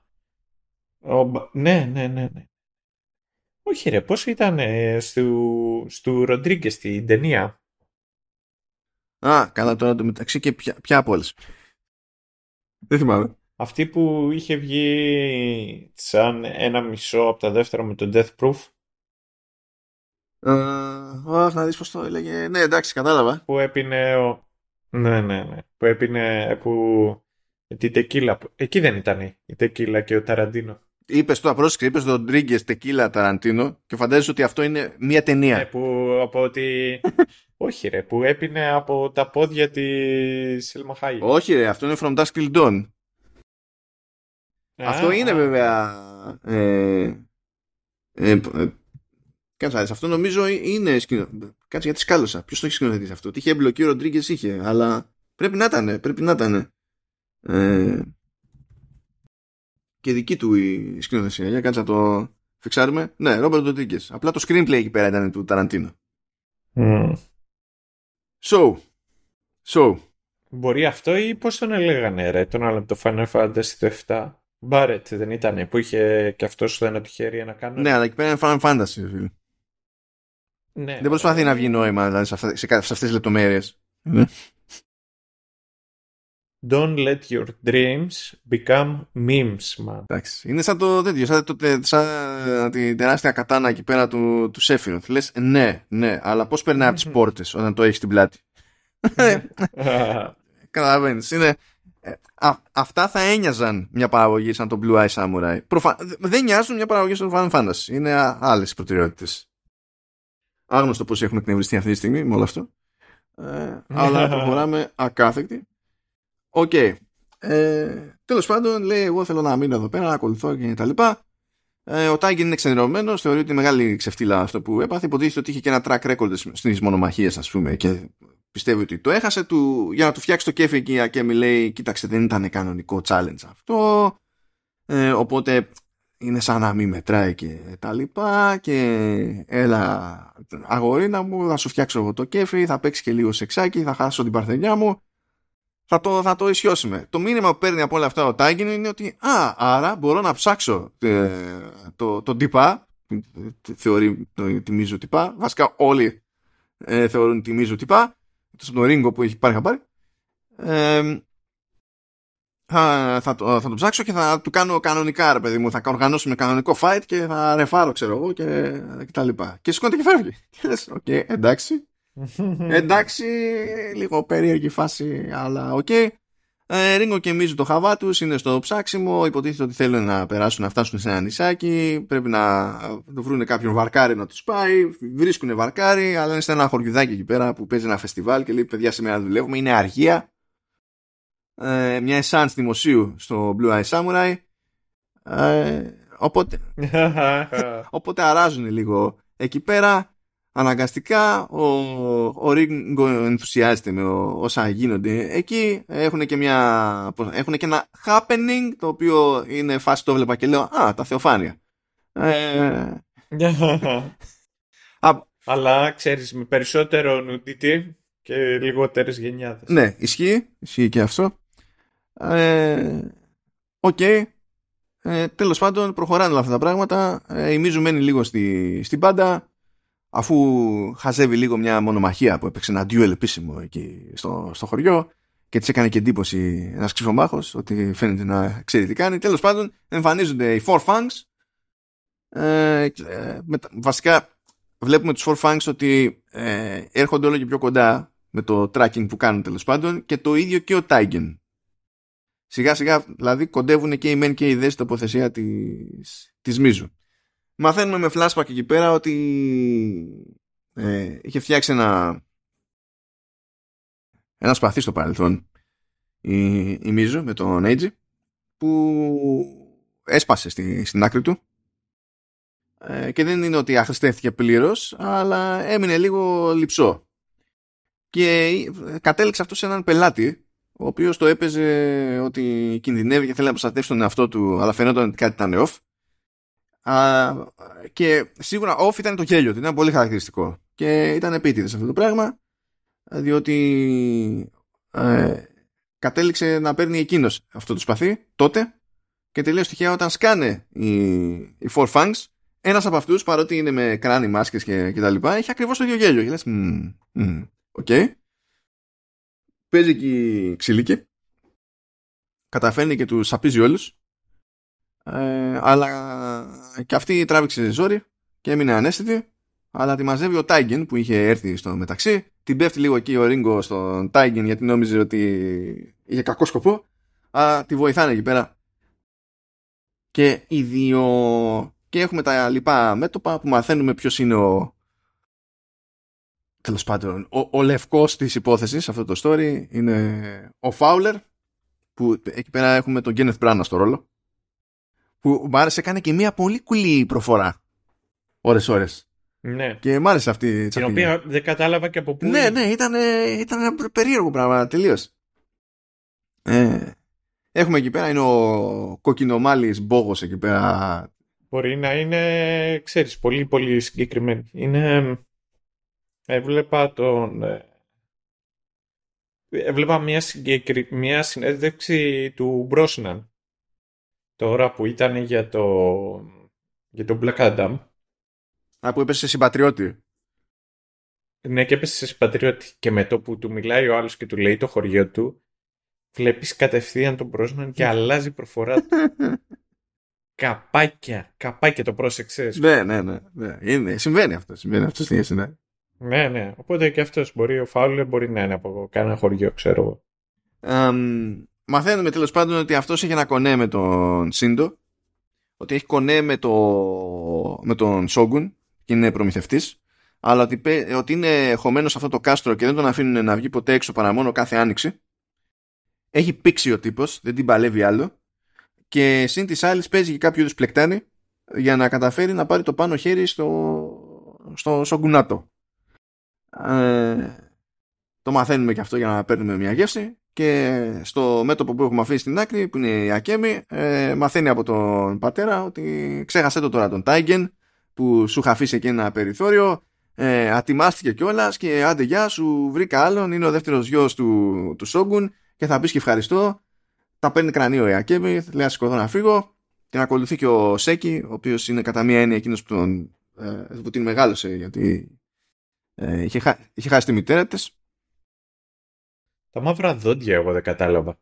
Δηλαδή είναι το άσπρο δέρμα, το οποίο έχω καταλάβει αυτή τη λογική. Σημαίνει ότι δεν έχεις την ανάγκη να δουλέψεις έξω στα χωράφια, στην Ήπεθρο και μπορείς να είσαι μέσα στο σπίτι, οπότε το να έχεις πιο λευκό δέρμα θεωρείται πιο ευγενές. Τα μαύρα δόντια. Τι φάση. Κοίτα, αυτό τεχνικώς λέγεται ο Χάγκουρο. Ε, και κράτησε πολύ, ε, πολύ καιρό ρε παιδί μου. Ε, και ξεκινάει από αλλού. Υποτίθεται ότι είχαν σκάλωμα ε, με... με τις φαφούτες. Γιατί δεν βάζει δόντι στην πίπα. Σου λέει ότι αυτή είναι παρθένα δεν ξέρει πρώτη της φορά. Πω πω να είχα μία φαφούτα τώρα. Ό,τι έπρεπε από εκεί ξεκίνησε το stereotype. Όχι, αν σκάλαμα με το πολύ βαθύ μαύρο σε οτιδήποτε. Σε ρούχο, σε, σε τέλος πάντων σε, σε σκεύη, σε τέτοια υποτίθεται ότι ήταν πάρα πολύ όμορφο concept. Ναι. Οπότε αν το μπλέξεις μετά ρε παιδί με αυτό, ε, σου λέει γιατί δεν, το, δεν το κάνουμε και εκεί, εφόσον θεωρούμε ότι το βαθύ μαύρο είναι, ξέρω. Ναι. Τέτοιο. Τώρα, ε, δεν είμαι σίγουρος για το αν υπήρξε κάποιος ε, super λόγος τέλος πάντων ε, κάποιο πιο συγκεκριμένο σκεπτικό. Υπάρχουν κάτι θεωρίες εδώ πέρα. Αλλά depends. Ε, αλλά υποτίθεται ότι έχει μείνει ένα, πώς να σου πω, κατά μία έννοια, έχει μείνει κάτι από αυτό στο σήμερα. Ε, ναι, αλλά θέλω να σου πω, ναι, γιατί τελείωσε, γιατί θα πω μαλακίες. Ε, είναι. Μ' αρέσει όμως, η διευκρίνηση, θα πω μαλακία από τη συνέχεια. Όχι, ήθελα να πω ότι σε ένα λαό που τους αρέσουν τα μαύρα σάπια δόντια δεν μπορώ να καταλάβω γιατί είναι τόσο αντίθετη με τους Εγγλέζους. γιατί δεν είναι αρκετά μαύρα, δεν είναι αγνόπιχτο μαύρο. Α, και είπαμε ειδικά, και σε αυτή τη σειρά ναι. ειδικά δεν μας αρέσουν τα μπασταρδεμένα πράγματα. Α, δεν έχει αυτό. Το, αυτή, τη, έχει την καφετήλα του Τάμεση, δεν έχει τη, τη μαύρη την original. Ναι, κατάλαβα. Λοιπόν, ε, κοίτα, το υποτίθεται ότι το, τώρα άμα δεις, παιδί μου, οι, οι Ιαπωνέζες, ε, θα, καμιά φορά θα σου μιλήσουν, αλλά θα βάλουν χέρι μπροστά στο στόμα. Ναι, Αυτό ναι. συνδέεται, είναι, κα, είναι κατάλοιπο από αυτή τη, τη φάση. Ναι, και όταν γελάνε και, και τα λοιπά. Καλά, και όταν, καλά το συζητάμε όταν τρώνε, μασάνε και τέτοια, εκεί πέρα είναι default. Αλλά συνέβαινε και με Σάμουρα, λέει, το κάναν αυτό, διότι συμβόλιζε, λέει, τη, τέτοιο, τη, τη, την πίστη του στο, στον άρχοντά τους. Εντάξει, ε, it is what it is. Τέλο πάντων. Ναι, it is what it is. Ναι. Δηλαδή, πώς να σου πω, ε, πρόσφατα έμαθα ότι οι μύτες που σχαινόμαστε εμείς εδώ πέρα, λέμε καλά τι μεγάλη μύτη έχει αυτός, αυτή, ξέρω και πώς είναι έτσι κτλ. Ε, ενθουσιάζουν τους Ιάπωνες. Και ξέρεις μετά τι συμβαίνει, ε; άλλα τάζει μύτη, άλλα το ε, βρακί σου ε, ε, ναι, αλλά, αλλά επειδή παίζει σε διαφορετικό mm. scale εκεί, μπορεί να μην δημιουργείται τελικά πρόβλημα. Εκφυλίστηκε η κατάσταση συγχρόνω μηδέν. Οπότε about face, τώρα με μαύρο δόντι, μάσπρο δόντι, δεν ξέρω, okay, αλλά about face σε κάθε περίπτωση. Ε, είπαμε, θέλει να σηκωθεί και να φύγει, να γλιτώσει η Ακέμη και να βρει και τον Τάιγκεν εδώ που τα λέμε. Ε, και τη βοηθά ο Σέκη, ε, ο οποίος είναι και ο τέτοιος, έτσι. Είναι ο, είναι ο Τζορτζ Τακέι, ο Σέκη. Απλά το αναφέρουμε για την ιστορία. Για να, για να μην μπερδεύεστε. Και γίνεται και αυτό και την κάνουν συνεχίζουμε σε, σε κάθε μέτωπο. Μαθαίνουν ε, Σίντο και Φάουλερ ότι η Μίζου έφαγε λάχανο τους Four Fangs. Και σου λέει, ε, what? What now? Γιατί υποτίθεται ότι τύποι είχαν φήμη, ας πούμε, δεν καταλαβαίνανε Χριστό κτλ. Ε, οπότε λίγο, λίγο πακετώνει στη, στην όλη υπόθεση και γυρίζει ο Σίντο και λέει ρε παιδί μου στον Φάουλερ ότι έτσι όπως τα βλέπω τα πράγματα, αυτός ο τυπάς, ο Μίζου, ο, καλά δεν ξέρω και το όνομα σε εκείνη τη φάση, αλλά τέλος πάντων, αυτός ο τυπάς λέει δεν πρόκειται να το βάλει κάτω, δηλαδή προφανέστατα έχει, έχει σκάλωμα το, το παλικάρι. Μμ. Λοιπόν, Άκεμι και Σέκη προχωράνε, δέχονται επίθεση από κάποιον Νταβέλη. Ε, Οκ, ε, δεν πηγαίνει πολύ καλά αυτό το πράγμα. Μένουν άφραγκοι, καταλήγουν σε ένα κάρο εκεί πέρα με σανό, σκατά, μύγες, τι διάλογο ήταν εκεί πέρα, λίγο απ' όλα. Προσπαθώντας να πάνε στο Μιχονοσέκι, ε, τους πηγαίνει τελείως αλλού το άτομο. Ποιο ήταν το point, δεν αντιλήφθην. Αλλά εντάξει. Ε, κάπου δεν την παλεύει η Ακέμπη, δεν είναι και συνηθισμένη σε τέτοια ταλέπα και λέει εντάξει, παρετούμε και τα λοιπά. Και τότε ξαφνικά ο Σέκης δείχνει ότι εντάξει, τελικά είχα κάποια λεφτά, τα κρατούσα για το όποτε θα αλλάζει νόμι για να καταφέρουμε να γυρίσουμε πίσω. Τα παίρνει κανείο η Ακέμη και λέει τώρα θα δεις και πηγαίνει και παρουσιάζει τον εαυτό της ως προϊόν προς πώληση για, ε, για να γίνει ιερόδουλος. Και πηγαίνει και κάνει κονέ με ένα τυπά και λέει: Εμένα που με βλέπεις, που έχω το παρουσιαστικό που βλέπω και τη φινέτσα που βλέπεις και τα λοιπά, θα κάνουμε ένα κονέ. Θα σου κάνω την τιμή να με πουλήσεις, να βγάλεις φράγκο εγώ θέλω να μπω σε αυτή τη βιομηχανία, σε αυτόν τον κλάδο. Έχω ακούσει, έχει μέλλον. Έχει ψωμί. Και τα λοιπά. Και στόχος της είναι τέλος πάντων να τον χώσει εκεί στα πέρα δόθε για να καταφέρει μέσω λαμίας να φτάσει στον τελικό της προορισμό. Τώρα τι σκεφτόταν ότι θα κάνει από εκεί και πέρα, σχετικό. Ε, ο, ο Τάιγκεν εντωμεταξύ είπαμε είναι στη φάση Τάιγκεν Μίζου Ρίγκο είναι ακόμα ε, μαζί. Λέει, κοίταξε να δεις Μίζου, είσαι τραυματισμένος, ως ή something. Ε, εγώ θέλω κανονικό, κανονική μονομαχία εδώ πέρα, θα σε αφήσω να γιάνεις λίγο εκεί πέρα. Οκ. Okay. Ε, εντωμεταξύ παίρνει ως δωράκι το, το σπασμένο το σπαθί του αλούντου. Αλλά εμφανίζεται ένας τυπάς εκεί, ο πιο, ο πιο ουγγιάπονας που πρέπει να υπήρχε εκείνη την εποχή σε όλη τη χώρα, με ένα ρόπαλο, και λέει ναι καλησπέρα ο σύντομες στέλνει ε, και σας καλεί ε, για τσαγάκι. Ε, ο Τάγκεν λέει ε, είναι προφανέστατα παγίδα, μην, μην είστε στόκοι, δεν υπάρχει κανένας λόγος να πάμε. Μίζου λέει ότι ό,τι με φέρνει πιο κοντά στο στόχο μου, ε, παγίδα ξεπαγίδα, δεν με ενδιαφέρει, we're doing it. Κάνουν τη διαδρομή, Ρίγκο και ο, ο Γιγαντούλης εκεί πέρα μένουν μόνοι τους, Τάγκεν και Μίζου προχωράνε, ε, περνάνε από κάτι μυστήρια σημεία εκεί πέρα που είναι διαλεγμένα ώστε να εμποδίζουν την εύκολη, τα εύκολα περάσματα ε, και βρίσκουν τον Σύντο και ο Σύντο όντως είναι εκεί με τσαγάκι μη δηλητηριασμένο τσαγάκι, σοκ και λέει κοίταξε να δεις ε, έχω εδώ πέρα ένα κασελάκι όλο χρυσό μέσα δεν ξέρω αν σε ενδιαφέρει Κασελάκι ναι είναι με, με, ένα, με ένα λάμδα και γιώτα Α, συγγνώμη. Ναι. Το, το άλλο είναι με δύο λάμδα και ήτα. Οπότε είναι. Οκ, οκ, συγγνώμη, συνέχισε. Ε, λοιπόν, ε, δεν ξέρω αν σε ενδιαφέρει ο χρυσός εδώ πέρα και να πούμε ότι περασμένα, ξεχασμένα ε, Οκι ντόκι Λέει Μίσου How about no; Λέει κοιτάξτε Λέει εδώ πέρα έχω κρυμμένους κάτι τοξότες λέει Καμιά πεντακοσαριά Έτσι και μου την πέσει λέει εδώ. Και πέσει αυτό το φουλάρι που έχω εδώ το κόκκινο κάτω. Είναι σινιάλο και θα γίνει έτσι κακοπέρας. Ε, το θεωρεί ψηλό μπλόφα η Μίζου. Ε, αλλά λέει κοίτα έχω μια εναλλακτική. Λέει άμα θες μπορούμε να κάνουμε ένα κονέ για να φάμε λάχανο τον Φάουλερ γιατί δεν τον γουστάρω ούτε εγώ τον Φάουλερ. Δεν καταλαβαίνει Χριστό εκεί καθόλου. Και πάνω στη συζήτηση προσπαθεί να την πείσει τέλος πάντων ε, δίνει και κάποιες πληροφορίες για το ποιόν του κάστρου και, και τα λοιπά. Δηλαδή από σπόντα μαθαίνουμε ότι ε, πηγαίνει οι ερόδουλες εκεί πέρα ο Σύντο για να περνάει την ώρα του ο Φάουλερ. Άρα κάπως μπαίνουν. Ε, γίνεται λίγη κουβέντα για το Σάκε και αυτά τα βαρέλια είναι με το άθλιο του Σάκε ε, γιατί αυτό το έχουμε στην ουσία για το υπηρετικό προσωπικό και τις ιερόδουλες. Άρα από κάπου μπαίνει.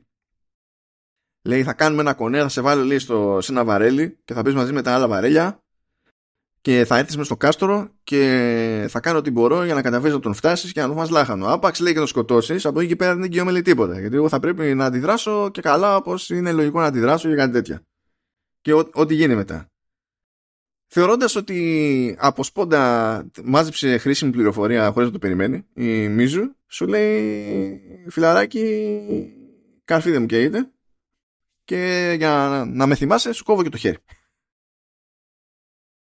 ε, πέφτει το φουλάρι και τελικά δεν μπλόφαρε και όντως γίνεται της κακομοίρα με, με, με βέλη. Ε, και ζορίζει λίγο εκεί πέρα το πράγμα, τραυματίζεται και ο, και ο Τάγεν, ο Τάγεν ε, που τα παίρνει όλα αυτά τα, σαμουρε, τα σαμουρέζικα πολύ σοβαρά. Της λέει βάλε με από πάνω, χρησιμοποίησε με για κάλυψη γιατί εγώ καλά κρασιά τουλάχιστον να επιβιώσει ένας από τους δύο μας. Από τους δύο μας αλλά σκάει με ειδική πρόχειρη κατασκευή ο Τάιγεν αφού ξέφυγε από τον γίγαντα που φρόντισε να τον δηλητηριάσει λίγο.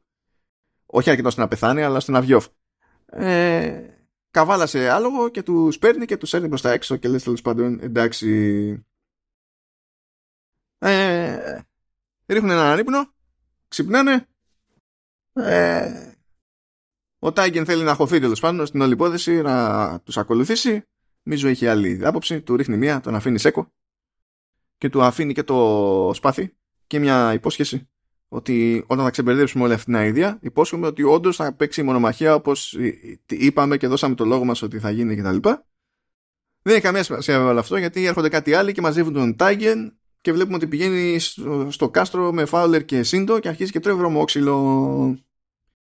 Και τους στην ουσία θέλουν πληροφορίες για τη, για τη Μίζου. Και εκεί είναι που με όλα αυτά έχει βγάλει και μια εικόνα ο Σίντο και λέει ότι καλέ μου Φάουλερ αυτό το ατομάκι που μας έχει βάλει στο μάτι δεν πρόκειται να σταματήσει με τίποτε. Δηλαδή θα πεθάνει ή όσο αναπνέει θα δίνει πόνο. Και δεν θα είναι εύκολο το πράγμα. Δεν είναι εύκολη η μάχη φιλαράκι. Λοιπόν, πάμε εκεί στη, στη μέση διασταυρώνονται τα πάντα όλα ε, διότι ε, τέλος πάντων ε, Ρίγκο και Μίζου ε, καταλήγουν να ψάχνουν το κατάλληλο μπουρδέλο για την περίσταση. Πίτσις. Έτσι, έτσι, πίτσις, πίτσις. Μαθαίνει, όσο ζει μαθαίνει ο, ο Ρίγκο ε, καταλήγουν σε ένα που το τρέχει και καλά η Lady Κάτζι ε, κάνει ολόκληρη ιστορία για να, για να συναντήσει η Μίζου τη Lady Κάτζη. Κάνουν τα βαριά πεπόνια εκεί πέρα. Στο τέλος τα καναφέρνει λέει κοίταξε να δεις ε, αφού της κάνει κάτι μαθήματα εκεί πέρα για το ε, περί σεξουαλικότητας η Κάτζη και συνειδητοποιεί αυτό που έχουμε συνειδητοποιήσει εμείς από πλάνο στο προηγούμενο επεισόδιο στην πραγματικότητα ότι πάνω εκεί στο sparring και τα χαργεντισμάτα εκεί με τον Τάιγεν σαν κάτι να σκύρτησε μέσα στα δύο τα παιδιά. Και το θυμάται λίγο εδώ πέρα ε, λέει καλή μου κάτζι, εγώ ε, έτσι και έτσι υπάρχει αυτός και θέλω να τον φάω λάχαν. Είναι ο Φάουλερ και τα λοιπά. Τον έχεις πελάτη ε, και θέλω να με βοηθήσεις να έχω το μέσα. Κάτζι λέει θα σε βοηθήσω. Αν, μόνο αν με βοηθήσεις πρώτα μια δική μου υπόθεση. Γιατί είχα μια κοπέλα κοφάλαλη εδώ που την παράτησε ο πατέρας, την πούλησε και έκανα ό,τι μπορούσα για να τη βοηθήσω και την προστάτευα. Αλλά έχουμε εδώ πέρα ένα τοπικό άρχοντα που εκτός ότι μας παίρνει τα χοντρά τα, τα κέρδη ε, και πουλάει τα βατζιλίκι ε, απλά για το, για το σπάσιμο ας πούμε μου πήρε και την κινούγιο και είναι κρίμα να υποφέρει και τα λοιπά. Αλλά δεν μπορώ να κάνω κάτι γιατί αυτός ο Lord Χαμάτα τέλος πάντων έχει ένα στρατό που είναι και καλά The Thousand Claws και ό,τι να είναι. Πρέπει να πας να το λύσεις αυτό το πράγμα. Και εκεί περιμένουμε να πούμε να, να της πει πήγαινε φάει λάχανο του Χαμάτα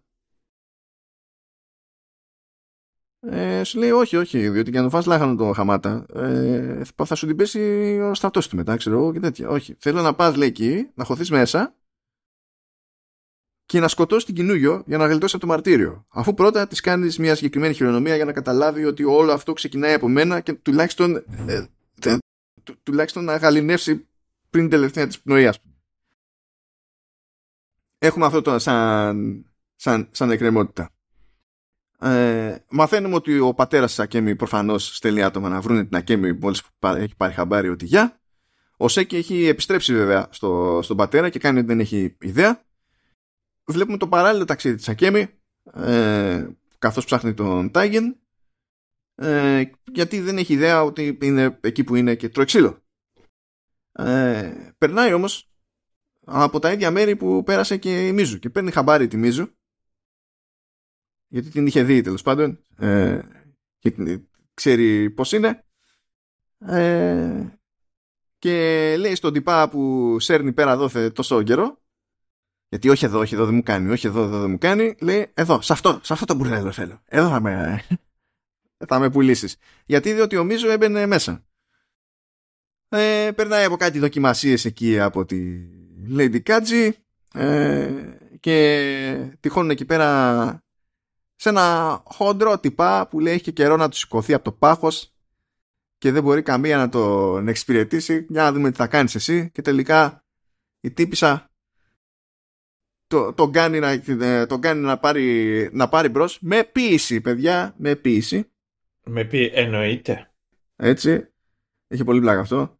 Ε, but yeah, τέλος πάντων έτσι την αφήνει ρε παιδί μου να πάει να εξυπηρετήσει έστω και με το έτσι θέλω λίγο τη, τη Μίζου και πρώτα προσπαθεί να ε, χώσει, να κάνει κονέ με δηλητήριο στο τσάι δεν τραβάει γουλιά όμως η, η Μίζου ε, με τα πολλά λέει Μίζου ότι έχω πάρει χαμπάρι πια είναι, είναι γελίο αυτό που κάτσει. Τα παίρνει η Ακέμι, πάει να χώσει εκεί, να κάνει παιχνίδι με λεπίδι, δεν οδηγεί πουθενά όλο αυτό το πράγμα. Ε, and that's that.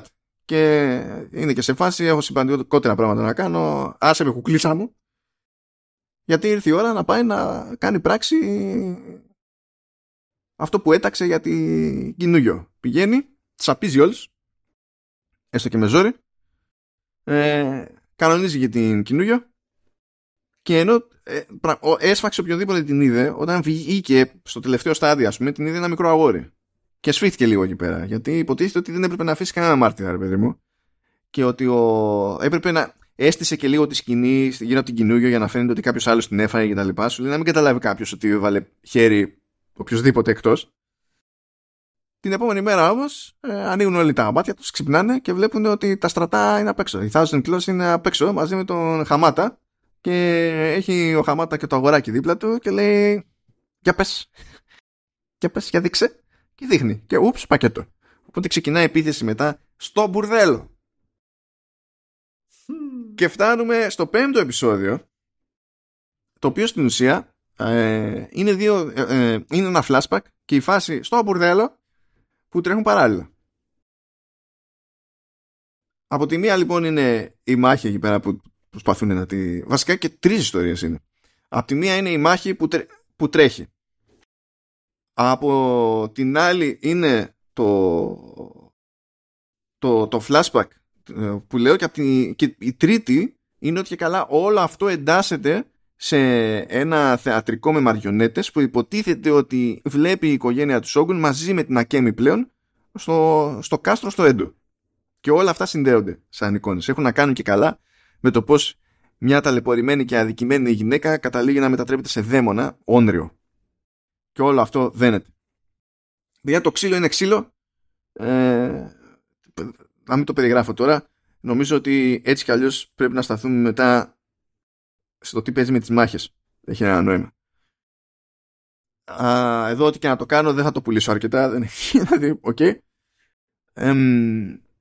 τρέχει αυτό σε κάποια φάση μένει αναίσθητη η Μίζου και εκεί πέρα είναι που τρέχει περισσότερο και το, το flashback και είδαμε λοιπόν ότι σε κάποια φάση όταν είχε ξεκινήσει όλη της την προσπάθεια ε, ήταν πιο άπειρη, είχε μαχαιρωθεί εκεί πέρα ε, έψαχνε άνθρωπο να τη βοηθήσει και πέφτει πάνω στη μητέρα της που νόμιζε ότι ήταν νεκρή. Ε, η οποία εκδιδόταν εκεί σε ένα γεφυράκι για να βγάζει κανένα φράγκο. Δεν θα πω τα προς το ζην, γιατί ήταν τα προς το όπιο, αλλά οκ. Okay. ε, και ξανασμίγουν κατά μία έννοια και η μάνα είναι σε φάση μην ανησυχείς, θα λύσουμε όλα τα προβλήματά μας βρήκα γαμπρό ε, είναι σάμουράι τέλος πάντων που πλέον δεν είναι στη δούλεψη του άρχοντά του ως ο Σάμουραε διότι έκανε μια παπάντζα και τον έστειλε εκτός αλλά πλέον του εκτρέφει άλογα κτλ. Και, και το δέχεται όλο αυτό με τα πολλά η, η Μίζου διότι είναι στη φάση που δεν έχεις σβήσει πλήρως η ελπίδα της για, ένα, για μια ζωή που τέλος πάντων να βγάζει νόημα. Παντρεύονται εκεί πέρα, βέβαια είναι σφιχτή, ε, δεν τον αγγίζει, σχεδόν δεν του μιλάει κτλ αλλά σε όλη αυτή τη φάση ο, ο Μίκιο, έτσι λέγεται ο, ο, ο σύζυγος πλέον. Μη κερδοσκοπική, μη κερδοσκοπικός οργανισμός, Μίκιο. Ε, της φέρεται πάρα πολύ καλά. Καλύτερα από ότι της έχει φερθεί οποιοδήποτε. Και αρχίζει και μαλακώνει. Αρχίζει και μαλακώνει. Και αρχίζει και αφήνει, επιτρέπει και στον εαυτό της να ονειρευτεί. Ε, δένονται περισσότερο, αρχίζει να εκτιμά ο ένας τον άλλον και αποφασίζει να του πει γενικότερα την αλήθεια για την περίπτωσή της. Και όταν μέσα σε όλα λέει ότι κοίταξε να δεις εγώ έχω, δηλαδή νιώθω από ε, νιώθω με σπαθί και τέτοια ξεκινάνε εκεί ένα sparring εκείνος χρησιμοποιούσε ένα γκινάτα που είναι ας το πούμε δόρυ περίπου. Δεν είναι ακριβώς το ίδιο πράγμα αλλά για να συνεννοηθούμε ας το πούμε δόρυ. Ποια είναι η διαφορά ε, Ναγκινάτα και Γιάρη Γιάρη Ναι. Κάτσε τώρα γιατί Γιάρη, Γιάρη, Γιάρη, ντε Γιάρη ε, Κοίτα το το, το Γιάρη έχει νομίζω πιο. ε, Το Ναγκινάτα έχει πιο μακριά λεπίδα. Έχει λεπίδα, ενώ το άλλο έχει αιχμή. το Γιάρη είναι πιο πολύ σαν το δόρυ που λέμε εμείς με τη λογική ότι κα, ε, καρφώνεις προς τα εμπρός το, το ένα κινάτα είναι στημένο για, και για έφυπη χρήση οπότε στην ουσία κάνεις μια ολόκληρη κίνηση αψιδωτή ας το πούμε και η λογική είναι ότι κόβεις ενώ με το δόρυ η λογική είναι ότι καρφώνεις και το, και το Γιάρι έχει αυτή τη λογική. Πηγαίνεις καρφωτά. Ενώ το άλλο είναι για να μπορείς να το κουνάς ολόκληρο έτσι όπως είσαι από το, ε, από το άλογο και να φτάνεις να κόψεις κάποιον. Γιατί με, με κατάνα από το άλογο είναι λίγο στριμόκολα. το, το πράγμα δεν πολύ πολύ. Mm. λοιπόν, ε, και μόλις ξεκινάει εκεί το sparring και το παίρνει στα σοβαρά η τύπησα και τον ζορίζει και χάνει μετά πολλά αυτή τη μικρή μη σοβαρή μαχούλα το παίρνει πολύ βαριά ο Μίκη και ξενώνει από τη ζωή του. Δεν παρατείται βέβαια η Μίζου ε, περιμένει να του περάσει τέλος πάντων ε, και να ισιώσουν. Αλλά με αυτά και με αυτά έρχονται κάτι τύποι που υποτίθεται ότι είναι ο, από αυτούς που ψάχνανε χρόνια να τη βρούνε, από αυτούς που θέλουν να τη σκοτώσουν και όταν ήταν μωρό κτλ. Και, και δεν ξεκαθαρίζεται εκεί πέρα ποιος την έδωσε. Εκείνη υποθέτει ότι την έδωσε ο άντρας της. Ε, ο άντρας το αρνείται όταν έχει τη ώρα, το αρνείται και η μάνα της. Τέλος πάντων είναι λίγο ασαφές αυτό το πράγμα. Τα, το, σε κάθε περίπτωση τους τρώει λάγανο αλλά πληγώθηκε πάρα πολύ επειδή σε κάποια φάση πριν ξεκινήσει η μάχη με αυτούς ήρθε ο Μίκιο, είδε τη φάση και έκανε μεταβολή και έφυγε. Επέστρεψε, όπως λέει ο ίδιος για να βοηθήσει, γιατί το μετάνιωσε, το, την άφησε και γύρισε, της γύρισε πλάτη, αλλά όταν γύρισε ρε παιδί μου τους είχε ήδη καθαρίσει και μετά είναι σε φάση που η μάνα και σύζυγος κατηγορεί ένας τον άλλον για το ποιος την έδωσε. Πάνω στη, στη διαφωνία εκεί πέρα μαχαιρώνει ο τύπος τη, τη μάνα. Έχει ήδη γυρίσει πλάτη και, και προχωράει μίσου να τους παρατήσει, δηλαδή α, άντε μου στο διάλογο οι δύο. Ε, ο άλλος αρχίζει παρακαλάει και τα λοιπά. Ε, και τον καρφώνει μία και τέλος πάει και αυτό και είναι αυτή η μεταμόρφωση που λέει και το συγκεκριμένο θεατρικό και παράλληλα με όλα αυτά βλέπουμε και διάφορες φάσεις της μάχης η αγαπημένη μου φάση είναι που ε, είπαμε εμένει σε κάποια φάση ανέστητη αλλά ξυπνάει όταν στο flashback ε, έχει τον πρώτο οργασμό όταν πηγαίνει για πρώτη φορά με τον Μίκιο στο, στο κρεβάτι. Τι ξύπνησε ο οργασμός, παιδιά. Τι ξύπνησε ο οργασμός. Ε, δεν θα διαφωνήσω διότι ποιος θα πει είναι κακό ξύπνα το ξύπνημα; Έλληνα. Ναι. ξύπνα Έλληνα. Ο γιος σου τον βροντάει για Ιαπωνέζικα Μικημάου. Συνεχίζει, το έχεις πει και στο προηγούμενο επεισόδιο, αλλά ήταν για σκέτα Μικημάου. Ναι, Τώρα ναι, είναι ναι. Ιαπωνέζικα Μικημάου. Εντάξει, εντάξει, το έχουμε. Λοιπόν, έτσι κι αλλιώς κατηφορίζουμε τελειώνει όλη αυτή η ιστορία ε, σαπίζει τους πάντες από Thousand Claws. Έχει μείνει κόκαλο η Κάτζη. Λέει στη Μίζου είσαι πιο άντρας από οποιονδήποτε έχει πατήσει το πόδι του. In my establishment. Και... Ναι ρε, πώς, πώς το είχε πει; Ε, πώς το είχε πει; Πώς το είχε πει κάτι συγκεκριμένα; Ε, όχι ρε, πώς το είχε πει ο Πετρόχυλος στο ε, hooligans κάτω τα χέρια από τα νιέτα. Που είχε πει είμαι, είμαι ε, πιο άντρας από τους περισσότερους. Χτες ε, έδιρα τρεις στη, ε, στη ε, Φιλαδέλφια και άλλους δύο στο γήπεδο της Αλεξάνδρας και μετά γύρισα σπίτι. Και τον έπαιξα εκεί δύο φορές έτσι για να χαλαρώσει. Αλλά δεν ξεκινάει, είμαι πιο άντρας από, από όλους. Εντάξει. Απλά εκεί η κατάληξη ήταν Χρυσή Αυγή. Κατάλαβες τι είναι; Ναι, ναι, ναι. Ναι, ναι. Ναι, ναι, μεγάλη, πολύ μεγάλη. Ούψ. Σηκώνεται, φεύγει με τα πολλά η Μίζου γιατί κρατά την υπόσχεσή της η Κάτζη και της λέει έτσι και έτσι. Okay. Και στο έκτο επεισόδιο έχουμε τη, το, το χώσιμο στο, στο κάστρο. Εδώ είναι που έχουμε και το, επεισόδιο, είναι και το επεισόδιο που λέω που κάνει, πηδάει από είδος σε είδος μουσικής με ένα πολύ περίεργο τρόπο το, το soundtrack και δεν καταλάβαινα ποιος υποτίθεται ότι ήταν ο στόχος εκείνη την ώρα. Ε, όλο αυτό το πηγαίνουμε όροφο όροφο είναι λίγο σουρεάλ. Έχει και κάποιες δόσεις ε, χιούμορ που το εκτίμησα αλλά όχι υπερβολικού κακού χιούμορ. Δηλαδή ήταν πιο πολύ situational ας πούμε. Που το, το εκτίμησα ακόμα και στις περιπτώσεις. Ε, λαβώνεται σχετικά νωρίς βέβαια ε, δεν ξέρω ποιος τρώει λεπίδα ε, μεταξύ ε, φτέρνας και αστραγάλου και μετά απλά συνεχίζει. δεν ξέρω. Αλλά τι να γίνει συνέβη εδώ. Τρώει τον όποιον κατά κύματα. Σε κάποια φάση σκάει και ε, ε, ένας μαϊμούς και τη φυσάει κάτι στη μούρη και αρχίζει και έχει παρεστήσεις. Λες καλά θα πάει αυτό, κανένα πρόβλημα. Αρχίζει και βλέπει εχθρούς και εκεί που δεν υπάρχουν βρίσκει στα κελιά εκεί τον Τάιγεν, τον βγάζει, ο Τάιγεν σέρνεται εκεί πέρα τον κουβαλάει και αυτόν, όπως κάνεις όταν έχεις φάει μια λάμα μεταξύ φτέρνας και αστραγάλου. Κουβαλάς και τον άλλον. Ναι, ρε. Είναι το, είναι το επόμενο βήμα αυτό. Ε, ο Σύντο, καθώς βλέπει και ότι με τα πολλά προχωράει η Μίζου φρικάρει.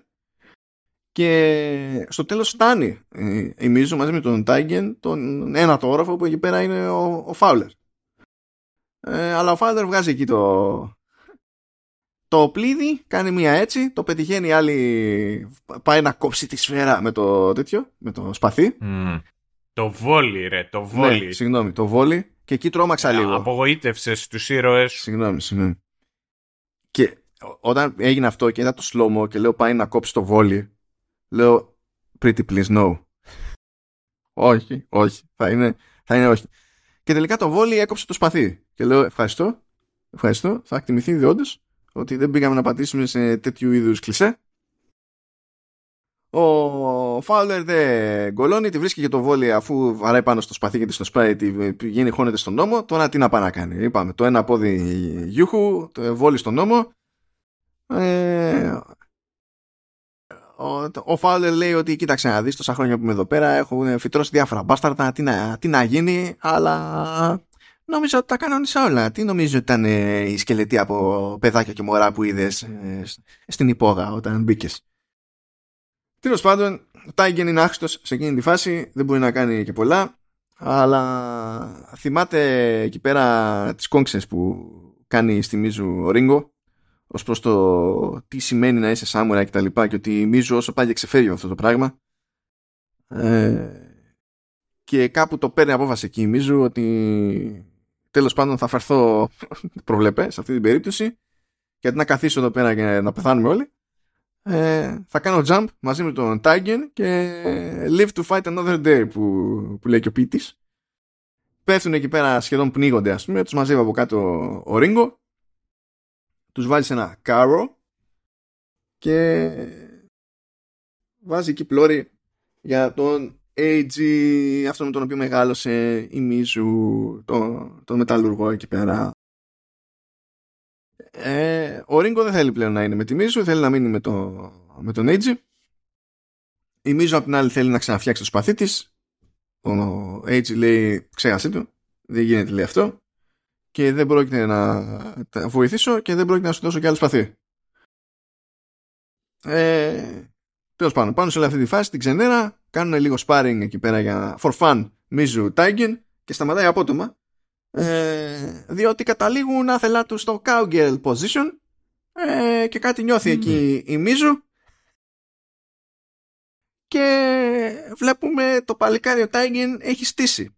Θυμίζω ότι το παλικάρι ο Τάιγεν εξακολουθεί και νομίζει ότι ε, η Μίζου είναι τυπάς. Δεν έχει σημασία, κάτι του ξύπνησε μέσα. Δεν, δεν αντιλέγω. Απλά θέλω να το θυμούνται και αυτοί μας ακούνε.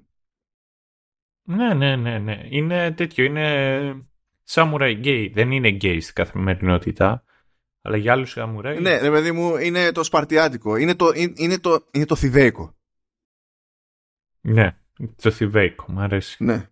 Τώρα, αν, αν κάποιος από εσάς που μας ακούει είναι από θύβα και δεν πιάνει αυτό το reference, ε, όχι δεν δικαιούται να εκνευριστεί αυτή τη στιγμή. Α, δε, δηλαδή, μεταξύ των στέος. Ναι, ναι, ναι, ε, Εντάξει, δεν είναι. Κοίταξε να δεις. Είναι κάποια, είναι κάποια μέρη τα οποία είναι σαν να μην υπάρχουν. Π.χ. Εγώ προσωπικά Κάνει χειρότερο ότι υπάρχει το Κιλκής. ότι υπάρχει το Κιλκής. Εγώ δεν πιστεύω ότι υπάρχει το Κιλκής, ρε φίλε. Τι είναι, αδελφοποιημένο με το Βέλγιο; Όχι ρε, δεν, ε, έχεις, ξέρεις κάποιον ο οποίος είναι από το Κιλκής. Ένα. Έναν. Έχεις γνωρίσει ένα στη ζωή σου ο οποίος είναι από το Κιλκή. Θυμάμαι έναν που θυμάμαι ε, ότι μίλαγε, μίλαγε πολύ ε, για το α... Κιλκή, αλλά δεν θυμάμαι κι εγώ αν ήταν από το Κιλκή ή απλά γούσταρε Κιλκή. Όχι, ρε. Ήταν σε αυτή τη σειρά στο Μέγκα εκεί που έπαιζε και ο Μάνθος που ήταν η πόντι και λέγανε εκεί η Παρθένα από το Κιλκή. Αυτό είναι το μοναδικό. Λοιπόν, η Θήβα πίστευα επίσης ότι δεν υπάρχει. Όχι, η Παρθένα, το, το θυμάμαι αυτό. Η Παρθένα ήταν από το Νοβοροσίσκ. Έλα τώρα. Ποιος ήταν τότε από το Κιλκή, Όλοι οι πόντι ήταν ένας από αυτούς ήταν από το Κιλκή. Ναι, ναι, ναι, αλλά όλοι αυτοί οι πόντι σε εκείνη τη, τη σειρά είχαν ιστορίες από το Νοβοροσίσκ. Τελείως τυχαία. Για, για να το λες όλα αυτά, σε πιστεύω. Σου έχω υποχρέωση. Πρέπει να σε πιστέψω. Λοιπόν, ε, ρε, Θήβα είναι από τα πιο θλιβερά μέρη που έχω επισκεφτεί. Πραγματικά. Είναι από τα πιο άσχημα, είναι από τα πιο θλιβερά. Κάτσε, κάτσε, κάτσε, κάτσε, κάτσε τώρα. Κάτσε. Πριν, δηλαδή πριν, γιατί θα χρειάζεται, ξέρεις, χρειάζεται να επεκταθείς σε αυτό το ζήτημα, αλλά πριν καν, ναι. κάπου, δηλαδή δεν γίνεται, χρειάζεται μια σύγκριση με ηγουμενίτσα, ξέρω εγώ. Ένα κάτι. Κα, καλά ηγουμενίτσα. Καλά, κοίταξε, και θα, θα σου πω κάποια μέρη. Π.χ. Ε, είχα πάει η Κατερίνη είναι χάλια η Κατερίνη. Δεν, δεν έχει τίποτα. Είναι βαρετή όσο πάει. Κατερίνη έχω περάσει μόνο από τα Πέριξ. Δεν έχω άποψη καθόλου. Ναι, ναι. Είναι, είναι πολύ βαρετή, ρε παιδί μου. Είχα πάει καβάλα και μου άρεσε η καβάλα. Καλά, η καβάλα για άλλο πράγμα σου άρεσε τώρα. Γιατί έχει λειτουργήσει η προπαγάνδα. Γιορτάζει σήμερα. Γιορτάζει σήμερα η κυρία Ελευθερία Καραδίμου. κυρία Ελευθερία, σας παρακαλώ. Σας παρακαλώ. Θέλω το επόμενό σας αριστούργημα. Σας παρακαλώ πολύ. Απλά καλό είναι να μην κρατάει, να μην είναι δεκάδες επεισόδια. Μήπως και κάνουμε και δουλειά. Παρακαλώ, κυρία Ελευθερία. Θέλω χίλια επεισόδια. επεισόδια. θέλω να παίζουν για πάντα. θέλω τέτοιο. Θέλω όλη μου τη ζωή να βλέπω Ελευθερία Καραδίμου. Θέλω να το φτιάχνουμε, να το βάλουμε σε playlist και να παίζει λούπα στο, στραβ, στο Σταύρο Νιάρχο για, τη, για, ναι, για την ναι, πρωτοχρονιά. Ναι. Αυτό. Ε, όχι, για όλο το χρόνο. Για όλο το χρόνο και να συγχρονίζεται με το Σιτριβάνι. Για πρωτοχρονιά. Ελευθερία Καραδίμου, για Αγίου Βαλεντίνου, Ελευθερία Καραδίμου, για 25η Μαρτίου, Ελευθερία Καραδίμου, για Πάσχα, για Πρωτομαγιά, για Πεντηκοστή, για 15 Αύγουστο, η Παναγιά μας, η κυρία Ελευθερία Καραδίμου. Λοιπόν, απ' την άλλη, όταν είχα πάει δράμα, ήταν πολύ χάλια η δράμα. Ήταν δράμα η δράμα, θες να πεις. Ήταν δράμα η δράμα. Εντάξει, ναι. είμαστε λυπηροί, το ξέρω, αλλά προχωράμε. Λοιπόν, η, η γουμενίτσα, θα σου πω που κερδίζει η γουμενίτσα. Έχει πολύ ωραία προβατίνα, ρε φίλε. Δηλαδή τα σπάει η προβατίνα της γουμενίτσας. You win some, you lose some. Το πρόβλημα με την γουμενίτσα, όπως ε, ε, παίζει και σε αρκετά άλλα μέρη, όπως παίζει π.χ. και στον Πειραιά που είναι η βρωμέρη πατούσα της Αττικής, είναι το εξής ότι πόλη πάνω σε λιμάνι σε θάλασσα και είναι στραμμένη προς τα μέσα. είναι sad. είναι sad, δηλαδή η γουμενίτσα το χειμώνα είναι πιο ωραία από ότι είναι το καλοκαίρι. Τι κάνουν μούτρα στη θάλασσα; Ε, δεν ξέρω ρε φίλε. Ξέρεις αυτό τι παίζει; Είναι ότι παίζει να μην είχε χτιστεί η πόλη ξέρεις πάνω πάνω στη θάλασσα. Ήταν πιο μέσα και να ήταν δίπλα στη θάλασσα και σταδιακά να αρχίσει να αναχτίζεται μέσα ξέρεις προς τη θάλασσα. Γιάννενα π.χ. που πήγαν πολύ ωραία τα Γιάννενα. Καλά Γιάννενα είναι. Είναι legit ωραία. Είναι ωραία. Αλλά αυτά τώρα Στείλτε μου μηνύματα. Όσοι συμφωνούν μαζί μου, όσοι διαφωνούν, μην μου στείλουν. For flavor θα πω ότι κατά το μεσαίωνα, όπως μαθαίνω, η Θεσπρωτεία υπέφερε από επιδρομές Σλάβων, Βανδάλων, Γότθων και Οθωμανών. Απλά. Ε. ε δεν κάνανε αρκετά καλή δουλειά, συνέχισε. ναι, π.χ. Ε, λιβάδια είναι καλή ρε φίλε η Λιβάτη. Μα, μα το Θεό, το, το, το, μόνο, το μόνο που μένει σε, αυτή, σε αυτό το, το επεισόδιο είναι να πούμε ότι ωραία η Ιαπωνία, αλλά σαν την Κορέα δεν έχει. Ε, εννοείται καλά. Και θα μας στείλουν στο διάολο όλοι. θα, θα, θα, με ξανα, θα με ξαναθυμηθούν ακόμη και οι λίγοι Ιάπωνες της Ελλάδας που, που, που με έχουν ξεχάσει. Ε, και θα, θα μάθουν επομένω. Αλλά anyway. You were saying. Εσύ ανησυχούσες εσύ για το ενδεχόμενο έτσι, να μας ε, κυνηγήσει ξέρω εγώ από την ευθυξία σε φερλής αυτή τη ζωή. Κάναμε αυτό αυτή τη στιγμή. Καλά, καλά εμένα, με, εμένα αύριο μεθαύριο με κυνηγάει όποιος να είναι. Όποιος θέλει με κυνηγάει με αυτά τα οποία έχω πει. Δεν μπορώ να γίνω ποτέ δημόσιο πρόσωπο, το έχω φροντίσει. Τι το έχεις φροντίσει, ε, αυτό, το έχω φροντίσει είναι το βγαίνω σε podcast. Δηλαδή, βγαίνω σε podcast και μιλάω δημοσίως. Οπότε είμαι εντάξει, Τζετ, δεν θα γίνω ποτέ δημόσιο πρόσωπο. Έχεις μπερδευτεί. Όχι, με αυτά τα οποία λέω. Με αυτά τα οποία λέω. Είναι. Ναι, ναι. Δεν, δεν πρόκειται να γίνω ποτέ δημόσιο πρόσωπο. Εντάξει, να σου πω τώρα. Υπάρχει και το φαινόμενο Elon Musk. Μπορεί να γίνεις Elon Musk; Μπορεί. Δεν στο εύχομαι για διαφόρους λόγους, αλλά υπάρχει και αυτό. Ο τύπος ρε σταμάτησε να γράφει κώδικα και του φυτρώσανε μαλλιά. Τι λες εσύ τώρα, δεν ξέρω. Ακριβώς αυτή ήταν η, η αλληλουχία των πραγμάτων. Και υπάρχει ξεκάθαρα υπάρχει σχέση αιτίου αιτία του. Ναι, ρε. ναι, ρε. Δες, π.χ. ποια είναι η εταιρεία που έχει τον περισσότερο κώδικα μέσα της. Ξέρεις, με, μέσα στο infrastructure. Η Amazon. Έχεις δει να έχει τρίχα ο Μπεζός, τίποτα. Τι έχεις να What is your God now? Βλέπετε, μόλις δούμε μία σειρά που είναι σόι, το κέφι αλλάζει. Αυτό βγαίνει σε κακό, αλλά το κέφι αλλάζει. Η διαφορά φαίνεται. Απλά δεν την αξιοποιούμε ε, φυσιολογικά ως άνθρωποι. Αυτή την, ε, την εξέλιξη. Λοιπόν, κάτσα να προσπαθήσω να το σώσω. Να το σώσω. Τι να σώσω. Αλλά να επανέλθουμε. Είναι, έγινε η εκτροπή του ποταμού, τώρα εγώ πρέπει να χτίζω φράγματα. Για κάτσα να δούμε. ότι, ότι να δεν θυμάμαι καν που είχα ναι, OK. Okay. Ε, α, ναι, είχαμε μείνει στη στύση του Τάιγεν. Είναι... Αυτό είναι ένα καλό αφηγηματικό milestone.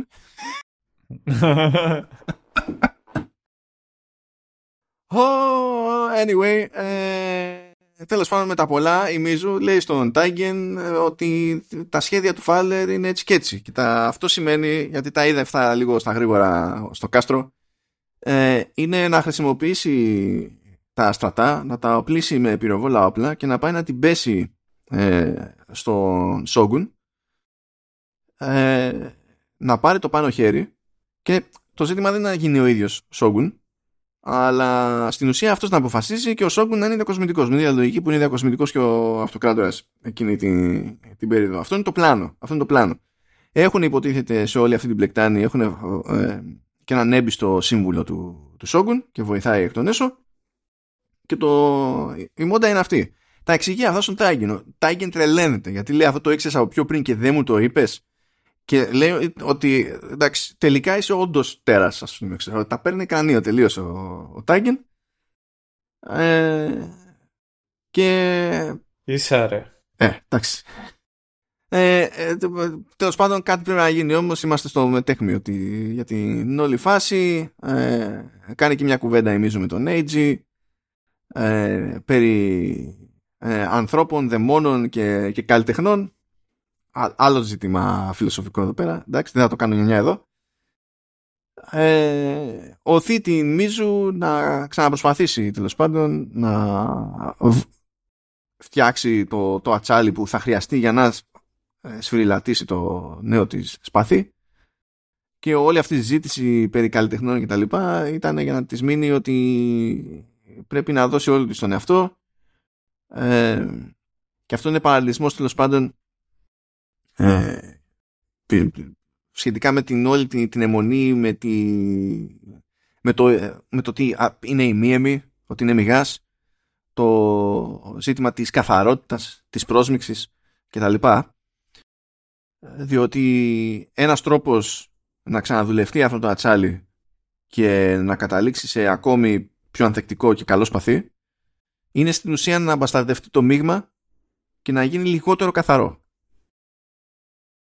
Και το ότι το καταπίνει αυτό η Μίζου και κάνει μια προσπάθεια και όντως τουλάχιστον βγάζει το, καταλήγει με το ατσάλι που θα χρειαστεί να σμιλέψει ε, είναι ότι και καλά ας το πούμε αποδέχεται το κόνσεπτ. Ε, πηγαίνει, πηγαίνει κάπως έτσι. Αποφασίζει όμως ότι δεν θα το δουλέψει το, για να το κάνει σπαθί γιατί λέει δεν το αξίζω. Ε, θα αφήσω εδώ το, το μέταλλο και αν τα καταφέρω στην αποστολή μου και επιστρέψω κιόλας, μπορεί τότε και να μου αξίζει και τότε το, το βλέπουμε. Ε, Έρχεται η ώρα να ξεκινήσουν τη διαδρομή τους. Σύντο και Φάουλερ προς το κάστρο. Είναι η άνοιξη πλέον και υποτίθεται ότι έτσι κι αλλιώς επισκέπτονται εκεί λόγω του ανοιξιάτικου ε, του, του εορτασμού της άνοιξης βασικά. Γιατί λένε συνέχεια ματσούρι, ματσούρι, ματσούρι αλλά ματσούρι στην ουσία είναι σαν να λέμε festival, σαν να λέμε γιορτή. Ε, και είναι με την ίδια λογική που ε, ανά τους αιώνες κάπως ε, κουμαντάρονται γιορτές και κουμπώνουν πάνω στα ηλιοστάσια κτλ. Παρόμοιο κόνσεπτ είναι. Σαν προσέγγιση. Ε, βλέπουμε ότι ο Σίντο όμως ζορίζεται γιατί θέλει σημαντικό να ξεφορτωθεί τον Φάουλερ και τον πιέζει για να μάθει πώς θα έρθουν τελικά. Γιατί ξεκινάνε όλη αυτή η διαδρομή, αλλά δεν ξέρει ακόμα ο Σίντο πώς θα φτάσουν εκεί που πρέπει τα, τα του φρέκια που έχει τάξει ο Φάουλερ. Και μονίμως αποβεύγει ο Φάουλερ να δώσει μια απάντηση. Τελικά του λέει εκεί πέρα κάτι ότι θα έρθουν ελαφριά σε κάτι ψαροκάικα κτλ. Βάζει λιτούς και δεμένους στο σύντο να ψάχνουν και δεν βρίσκουν τίποτα και αποδεικνύεται ότι και αυτό ήταν παπάντζα του, του Φάουλερ. Στο κάστρο του μεταξύ που προς τα εκεί κατευθύνονται όλοι πλέον σε αυτό το, το στάδιο έχουμε τη Νακέμι. Ε, έχουμε τον Σέκη που του κρατάει μούτρα πλέον. Και έχουμε και το πάρε δώσε με τον δεύτερο γιο του Σόγκουν που είναι πλέον σύζυγός της τον οποίο τον βλέπουμε και δεν μιλάει ποτέ, δεν βγάζει λέξη, ξέρω δεν βγάζει κουβέντα mm. τίποτα. Ε, πάνω εκεί στην, στην ξενέρα της η Ακέμη αφήνει ελεύθερα ένα, ένα πουλί που είχε σε κλουβί, πετάει, το ακολουθεί έξω στο, στον κήπο και εκεί που το ακολουθεί τρώει το πουλί ένα βέλος από το, από το σύζυγο. Ούψ. Ξενερώνει από τη ζωή της τέλος πάντων. Ο συμβολισμός είναι προφανής. Μην, μην εξηγούμε τα αυτονόητα. Ε, και στραβώνει τέλος πάντων, στη, στην όλη φάση. Ο, της κάνει μια κουβέντα ο Σέκη που εξηγεί το σκεπτικό του, είναι και κάπως μετανιωμένος, ε, λέει ότι τέλος πάντων εγώ ήθελα να σε προετοιμάσω για τον κόσμο έτσι όπως είναι, όχι για τον κόσμο όπως θα ήθελες να είναι, γιατί σε αυτόν τον κόσμο θα πρέπει να λειτουργήσεις. Αλλά καταλαβαίνω ότι θες να ορίζεις τη μοίρα σου και τα λοιπά και τα... OK. Okay. Ε, κάνει εκεί μια βόλτα και πέφτει στην αγορά εκεί πάνω στη Lady Κάτζη και τα υπόλοιπα κορίτσια που ήρθαν επειδή μαζεύει κόσμο το η γιορτή και σου λέει έχουμε εδώ να κάνουμε δουλειά. Είναι κυκλαμένη η Ακέμη, τι τραβάω, τι κάνω, τι δείχνω. Την κοιτάζει η Κάτζη λέει που τι λες κορίτσι μου, τι να πούμε και εμείς εδώ πέρα και τέτοια. Βλέπουμε ότι ένα κορίτσι σφίγγεται ε, γιατί τέλος πάντων ε, δεν γουστάρει που είναι εκεί γύρω όλοι μαζί παρέα. Δεν γουστάρει ότι η Ακέμ έχει κάτι ιδέες για να τις κρατήσει στη δούλεψή της και να τις βγάλει από την κυκλοφορία. Γιατί, γιατί έχει ακούσει η είχε πελάτη τον Φάουλερ και έχει ακούσει για τα πλάνα του. Και ξέρει ότι όλοι κινδυνεύουν εκεί πέρα. Αλλά δεν λέει τίποτα. Δεν λέει τίποτα. Το πιάνουμε εμείς. Έχετε ένα περίπου οικογενειακό γεύμα για να παρουσιαστεί η νύφη στους υπόλοιπους τοπικούς, τοπικούς στους υπόλοιπους άρχοντες, κρατικούς λειτουργούς και, και τα λοιπά. Και υποτίθεται ότι όλοι έχουν τρώνε το ίδιο φαγητό εκτός από την Ακέμη που έχει δικά της συμβολικά πιάτα. Και το πρώτο λέει είναι σηκώτη κουνέλιο με βελουτέ φτιαγμένο από αλογίσιο σπέρμα. Είναι λέει για γονιμότητα. Επίσης λέει, άλλο πιάτο, είναι παγωμένα μυαλά ε, αλεπούς. Για Σοφία. Γιατί παγωμένα όμως. Ε, γιατί έτσι το είχαν κάνει και με τα πυθίκια στο, στο Indiana Jones. Τώρα τι να σου πω, ξέρω εγώ. Α, α, OK, OK. Ε, άλλο πιάτο, ένα ποτάζ λέει, από, ε, από αίμα ε, ε, ε, γουρουνίσιων εμβρίων για νεότητα. Και έρχεται και ένα ακόμα πιάτο. Αυτό λέει το διάλεξε ο σύζυγος. Και είναι μαγειρεμένο το πουλί που κάρφωσε με το, με το βέλος. Τιλτάρι και με εκείνη την ώρα. Αλλά πρέπει να κρατήσει και τα, να τηρήσει και τα προσχήματα. Κάθε εκεί το, το, το, το τη γλώσσα της και πάνω εδώ κάτω. Αλλά τιλτάρι, ε. Τιλτάρι. Και, γιατί όντως παρουσιάζεται η φάση σαν να τη το τρίβει στη μούρη. Ο άλλος. Αλλά τέλος πάντων. Ε, whatever. Μετά όμως της έρχεται δώρο από το σύζυγο και είναι δύο ίδια πουλιά. Το οποίο επίσης την εκνευρίζει γιατί θεωρεί ότι είναι μπέζι τώρα. Και τα παίρνει κράνιο και πηγαίνει να πετύχει το σύζυγο. Και πάνω εκεί στη, που του ταχώνει, και του ζητάει και λέει πες κάτι τέλος πάντων, δεν λες τίποτα, δεν καταδέχεσαι ότι να μιλήσεις στη, γυναίκα σου, ξέρω και ό,τι να είναι. Πάει το άτομο να μιλήσει και συνειδητοποιούμε ότι το άτομο είναι και κες. Και γι' αυτόν τον λόγο υπάρχει οδηγία από τη μάνα του βασικά να μην μιλάει σχεδόν ποτέ και σίγουρα να μην μιλάει σε γυναίκες. και εκεί αλλάζει με τη μία στάση η Ακέμη γιατί συνδέει τις κουκίδες και καταλαβαίνει ότι είναι αλλιώς η φάση. Ζήτησε και συγγνώμη στην τελική ο τύπος. Οπότε πηγαίνει κόντρα και στη φήμη που έχουμε ακούσει ότι έχει, ότι είναι βάναυσος, ξέρω εγώ, και τις ξεκάνει τις γυναίκες στο κρεβάτι, τη, τη, έχει περίεργα γούστα και κάτι τέτοια, ότι όλα αυτά είναι στο γάμο του Καγκιόζη και το παίρνει χαμπάρι η Ακέμη. Τα δύο πουλιά και τι ήταν. Μήπως ε, λέει σε σαν πυρέτη και φέρουμε ένα πουλί. Και νόμιζε ότι... Ο άλλος δύο, ναι. Λοιπόν, παιδιά, όποιος με κατηγορήσει ότι κοροϊδεύω άτομα με γλωσσολογικά προβλήματα, να σας ενημερώσω ότι η νύφη μου έχει κέντρο λογοθεραπείας, το οποίο πολύ καλά θα κάνετε να επισκεφτείτε. Θύμησα με να της κόψω τιμολογία. Ναι, για κόψε, για κόψε κάτι. Τώρα που, τώρα που έχει και βιβλία, κάνε κάτι. uh, Τέλος πάντων, λέει εντάξει και σου λέει κατάλαβα, οπότε σεξ. Ε, δεν μπορώ να διαφωνήσω με αυτή τη λογική. Ε, Τέλος πάντων. Πίτσις. Ακριβώς. Πηγαίνει η κοπελίτσα που ζοριζόταν τέλος πάντων επειδή είχε ακούσει τα του Φάουλερ και τα λέει στην Ακέμη. Ε, συγκλονίζει την Ακέμη και την παίρνει την κοπελίτσα και την πηγαίνει στο, στον μπαμπά. Για να του πει τα ίδια και ο ίδιος να ειδοποιήσει τον Σόγκουν. Απλά το πρόβλημα είναι ότι όπως αποκαλύπτεται ο πατέρας είναι in, όχι on the joke, in the plot. Ε, οπότε δίνει μία στην κοπελίτσα από όροφο και σκάει κάτω και γίνεται λαπάς.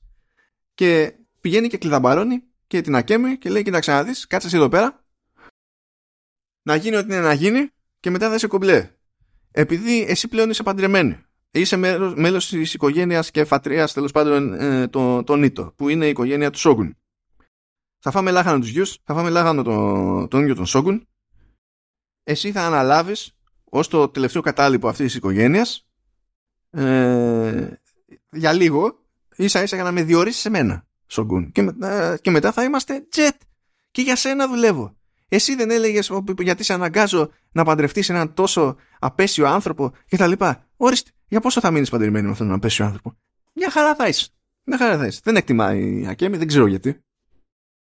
Ναι, αλήθεια. Δεν, δεν καταλαβαίνω. Ευχαριστή και αλήτης. Ναι.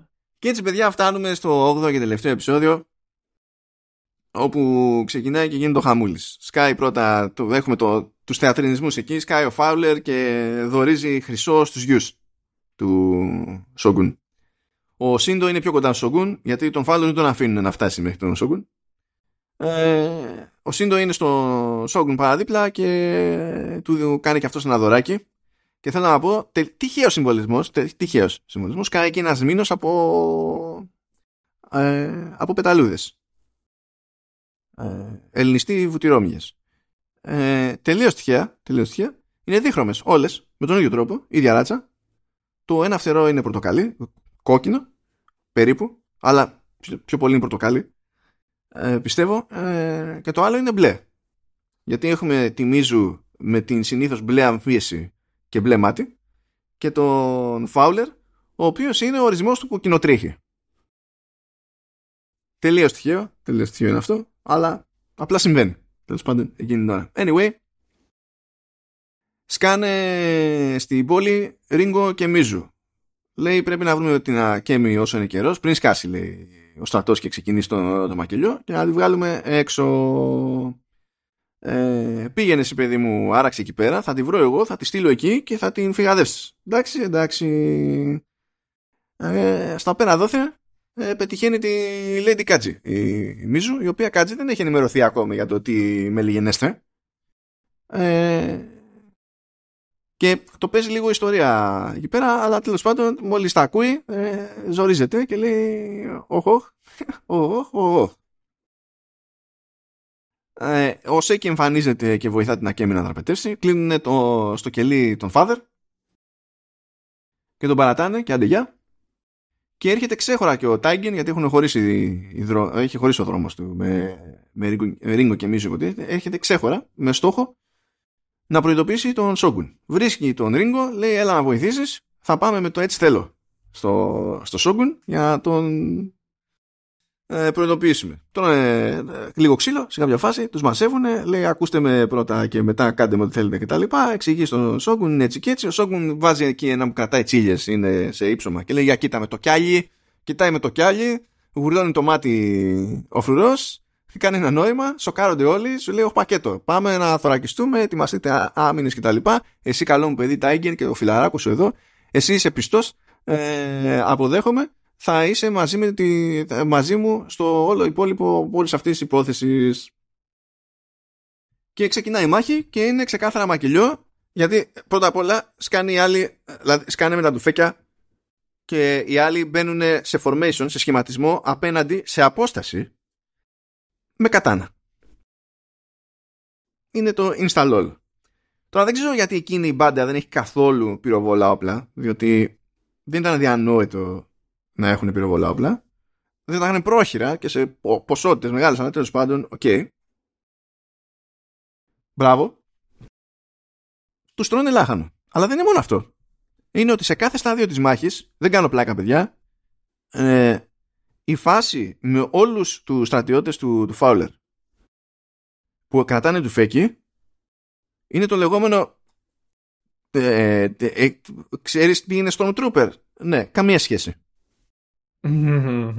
Παιδιά, οι τύποι ρίχνουν και βρίσκουν στόχο πάντα. Δηλαδή κάνουν ένα βόλι, ένα, ένα. Και πέφτει με τη μία όλο το γκρουπάκι που είναι σε κάθε περίπτωση το επόμενο κύμα άμυνας. Ακόμα και τους τοξότες που είναι μπροστά σε πίσω από πολεμίστρες με τα παραθυρά και τα λοιπά και πηγαίνουν παπ με τη μία ρε. Με τη μία. Boom. Λέω τι συνέβη. Τι συνέβη εδώ πέρα; Δεν παίξει περίεργα πράγματα. Φτάνουν, περνάνε πύλες πύλες, ε, βοηθάει και ο Σύντο εκεί πέρα, φτάνουν στη, στο κάστρο τέλος πάντων, όπου είναι ο, και κρύβεται ο, ο Σόγκουν. Εκεί δεν μπορεί να μπει όλο στο στρατός μέσα, κρατάει ένα μέρος στο σφουρά ο Φάουλερ, οπλισμένοι όλοι, μπαίνουν μέσα, φτάνουν στον Σόγκουν ε, και λέει εδώ πέρα, εδώ πέρα φιλαράκο, θα πεθάνεις για να ξεμπερδεύουμε με όλη αυτή την ιδέα είναι και ο Τάιγκεν εκεί για παραδειγματισμό εκτελεί και έναν, ένας άλλος κάνει σέποκου μόνος του ας πούμε για να μην να τιμαστεί. Σκοτώνει και ο Σύντο ένα για το ΕΦΕ είναι έτοιμος να ρίξει ε, όπου εκεί πέρα ο, να το σκοτώσει όλους ο Φάουλερ. Αλλά προλαβαίνει και την ανάβει στον Σόγκουν. Ε, πάει εκεί να συνεχίσει. Και τελευταία στιγμή φυσικά έρχεται η Μίζου, τους έχει πάρει χαμπάρι και ξεκινάει ξυλίκι. Τώρα, πώς μέσα σε αυτό το δωμάτιο, καταλαβαίνετε μέσα σε αυτό το δωμάτιο το να κουμαντάρεις τα τουφέκια αυτού του μήκους είναι λίγο πρόβλημα. Αλλά ξαφνικά, ξαφνικά όλοι οι στρατιώτες οι οπλισμένοι δεν ξέρουν από σημάδι. Ξαφνικά. Ε, εντάξει, συμβαίνουν και στις καλύτερες οικογένειες. Σας στήσανε, τέλος πάντων, whatever. Δίνουν πόνο και στην ουσία περνάει από διάφορα στάδια αυτή η μάχη. Στο τέλος μένει ε, ε, φυγαδεύονται οι γη με τη, ε, με τη Lady, Lady Ito. Ε, Τάιγεν και Μίζο προσπαθούν να τα βάλουν με τον Φάουλερ ο Τάιγεν πάλι τρώει ξύλο ε, συνεχίζει από ένα σημείο και έπειτα με, με Μίζου πότε έχει ο ένας το πάνω χέρι πότε έχει ο άλλος το, το πάνω χέρι. Προσπαθεί να τον στριμώξει η Μίζου και βάζει φωτιά στο δωμάτιο. Και έτσι ξεκινάει μια πυρκαγιά η οποία είναι ιστορική πυρκαγιά. Είναι, συνέβη όντως το 1657, έτσι είναι υποτίθεται και στο, και στο και στη σειρά δηλαδή. Ε, και τότε είχε καεί περίπου το 70% του έντο. Δεν είχε μείνει κολυμπηθρόξυλο. Ε, δεν υπάρχει συμφωνημένη αιτία ιστορικά για το τι, πώς όντως ξεκίνησε η φάση. Οπότε το χρησιμοποιεί εδώ το story και σου λέει ότι να πώς ξεκίνησε η φάση. Ήταν τέτοιο το μένος ας πούμε της Μίζου που στη μάχη της με τον Φάουλερ έκανε εκεί μια μόντα και τελικά πήρε ξέρω εγώ σχεδόν όλη την πόλη στο, στο λαιμό της. Θέλω να θυμηθείτε ότι μιλάμε για μια πόλη όπου ήταν όλοι στημένοι σε ξύλο και χαρτί. Δεν, δεν θέλει και πολύ. Ναι, ναι. Δεν θέλει και πολύ το πράγμα. Τέλος πάντων, συνεχίζει εκεί το, συνεχίζεται η μάχη. Τα βρίσκει σκούρα με τα πολλά ο Φάουλερ τον έχεις στο χέρι η Μίζου. Εξακολουθεί και το παίζει λίγο ιστορία, αν και έχει αρχίσει να φοβάται. Ε, και είναι στη φάση που σκέφτεται ότι καλό είναι να γλιτώσει τη ζωή μου. Και λέει: Έχεις φάει τον έναν από τους τέσσερις λευκούς που ήξερες ότι υπήρχαν ε, στην Ιαπωνία όταν γεννήθηκες. Εγώ είμαι ο δεύτερος. Τους άλλους δύο πώς θα τους βρεις; Είναι ο τάδε και ο τάδε, ξέρω εγώ, αλλά πώς θα τους βρεις; Δεν έχεις ιδέα και δεν έχεις ιδέα γιατί ε, αυτός που έφαγες και εγώ κάναμε περισσότερη φασαρία στη ζωή μας. Ήταν πιο εύκολο να μας ακούσεις και να μας πάρεις χαμπάρι. Οι άλλοι δύο, not so much. Οι άλλοι δύο είναι αλλιώς. Και για ξανασκέψτε το, ε, γιατί εκτός από τις πληροφορίες που έχω και δεν έχεις, ξέρω και μια μαγική λέξη λέει που δεν έχεις ξανακούσει ποτέ στη ζωή σου. Τι μαγική λέξη; Λονδίνο. Fade out εκεί πέρα ότι και καλά δεν, δεν καταλαβαίνουμε επί τόπου ότι δεν θα τον φάει λάχανο ε, η Μίζου, αλλά OK, okay, βλέπουμε τέλος πάντων ότι έχει μείνει από τους Ίτο, μαζεύουν τα, τα όπλα και η Lady Ίτο δίνει και οδηγία ότι στο εξής θα σφίξουν ακόμη περισσότερο τα, τα πράγματα στη χώρα. Δεν γουστάρει καθόλου τέτοια όπλα, να τα χρησιμοποιήσουν ούτε οι ίδιοι και θα είναι ακόμη πιο μακριά και μη αγαπημένοι με τους ξένους και δι τους δυτικούς που είναι ένα στάδιο από το οποίο πέρασε όντως η, πολιτική, η εξωτερική πολιτική της Ιαπωνίας απλά είπαμε ότι το trigger εκεί για το περαιτέρω σφίξιμο ήταν ε, παρενέργειες, ε, πολιτικά ατυχείς παρενέργειες του χριστιανισμού. Ήταν, αλλά τέλος ναι. πάντων δεν είναι η ώρα του. Αυτό. Ε, η Μίζου δεν γυρνά ποτέ στον Ρίγκο. Ο Ρίγκο θεωρεί ότι έχει πεθάνει. Γυρίζει στον Έιτζι. Σου λέει: Κοίταξε να δεις έτσι και έτσι. Ο Τάγκεν εντωμεταξύ ε, πηγαίνει και βρίσκει την Ακέμη και λέει: Ξέχασε τα όλα. Δεν έχει, δεν έχει νόημα τίποτα. Πάμε να φύγουμε, να κάνουμε τη ζωή μας. Ε, δεν είμαι όπως πριν. Δεν έχω πλέον σκάλωμα και καλά να γίνω ξακουστός και δεν ξέρω και εγώ τι. Δεν με ενδιαφέρουν αυτά. Με ενδιαφέρει να κάνουμε μόνο τη ζωή μας και τα λοιπά. Αλλά έχει κάνει αρκετά κρακ η Ακέμη ώστε να γυρνάει και να λέει όχι δεν έρχομαι, εγώ θα μείνω εδώ γιατί πλέον εγώ θέλω να γίνω ξακουστή. ε, και φτάνουμε στο κλείσιμο όπου βλέπουμε πλοίο. Στο αμπάρι του πλοίου δεμένο τον Φάουλερ. Και κατάστρωμα Μίζου. Έχουν σαλπάρει προς κάποιον ενδιάμεσο σταθμό γιατί το κόνσεπτ φεύγω από εκεί και πάω κατευθείαν Λονδίνο δεν πολύ ε, το, τον 17ο αιώνα. Ε, και βλέπουμε ότι κινούνται προς μια κατεύθυνση όπου παίζει καταιγίδα το οποίο υπάρχει δεν ξέρω αν θα χρησιμοποιηθεί αφηγηματικά στη δεύτερη σεζόν αλλά μήνυμου υπάρχει για τον αυτονόητο επίσης συμβολισμό ρε παιδί Τώρα το πώς θα το παίξει θα, το κάνει, θα γίνει πιο διεθνές το πράγμα στη δεύτερη σεζόν δεν ξέρω. Και ε, δεν ξέρω αν είναι η καλύτερη ιδέα αν, πώς θα γίνει απο, ε, τι υποδοχή θα τύχει μια τέτοια στροφή or whatever αλλά it is what it is. Mm. και τώρα μπορούμε να πούμε οτιδήποτε άλλο θέλουμε. Ήρθε η ώρα. Ναι εγώ δεν νομίζω. Νομίζω ότι δεν θα μπορούν να αντισταθούν στο να πάει έστω και πεταχτά Παρίσι τη στιγμή που είναι και Γάλλοι Κάτσε ποιοι είναι Γάλλοι; Α, είναι Γάλλοι, ναι, στη χρηματοδότηση. Ναι, ναι, σωστά, σωστά. Mm, mm. Ε, μέχρι το πέμπτο επεισόδιο καταπληκτικό. Μετά ένα τσακ πέφτει προς τα κάτω. Συμφωνώ. Και στο τέλος, εκεί λιγάκι χάνει, τη, ξέρεις, χάνει την μπάλα. Ναι. Δεν ξέρω πόσο χάνει την μπάλα. Δηλαδή, εκεί εγώ. Ε, δεν απαιτεί ότι χάνει. Ε, εγώ ζορίζομαι διότι ε, έχω την ίδια αίσθηση που περιέγραψες, αλλά ταυτόχρονα έχω και μια υποψία ότι αυτό προκύπτει περισσότερο από μια ήπια απογοήτευσή μου με τις επιλογές που κάνουν τελικά οι χαρακτήρες. Όχι επειδή δεν βγάζουν κανένα νόημα με τίποτα, αλλά επειδή δεν θα ήταν οι γούτς επιλογές που εγώ θα προτιμούσα, ξέρω εγώ. Καμία σχέση. Ναι. Αλλά τέλος πάντων, ναι, συνέχισε. Ναι, αυτό. Ε, εγώ ένιωθα λιγάκι ότι ξέρεις όλα αυτά τα οποία μαζεύανε και θέλανε να δείξουν προς το τέλος ε, λιγάκι νερώσανε ή χάσανε λιγάκι την κατεύθυνση. Περίμενα δηλαδή να, να τελειώσει με ένα πιο μεγάλο μπαμ.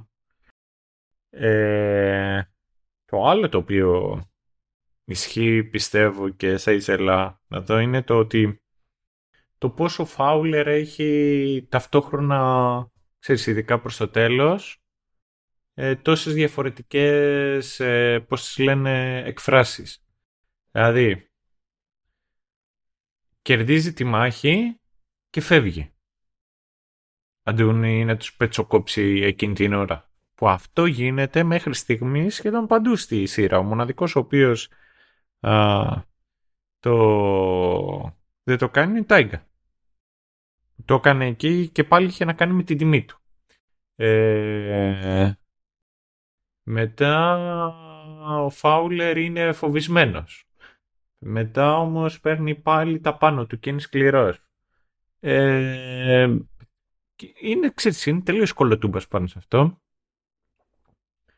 Ε, και μετά στο τέλος ξέρεις, ο, ένας άνδρας ο οποίος είναι φυλακισμένος σε ένα κελί,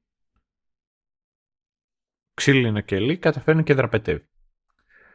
Θα μπορούσες βρε φίλε και, και να παίξεις, ξέρεις, με, με λιγότερα, με λιγότερα κλεισέ με τέτοια πράγματα.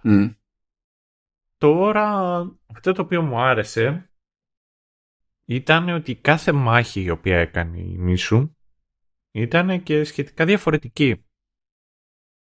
Ήταν ρε φίλε μου θύμισε λιγάκι συγγνώμη, video game. Συγγνώμη, πριν φτάσουμε σε αυτό το θέμα, για να τουλάχιστον συμπληρώσω σε αυτό που λες. ο, ο Φάουλερ νομίζω ότι ήταν ε, ως χαρακτήρας παρά τη συμμετοχή του Μπράνα γιατί τέλος πάντων δεν έγραψε ο Μπράνα χαρακτήρα η πιο καρικατούρα που παίζει.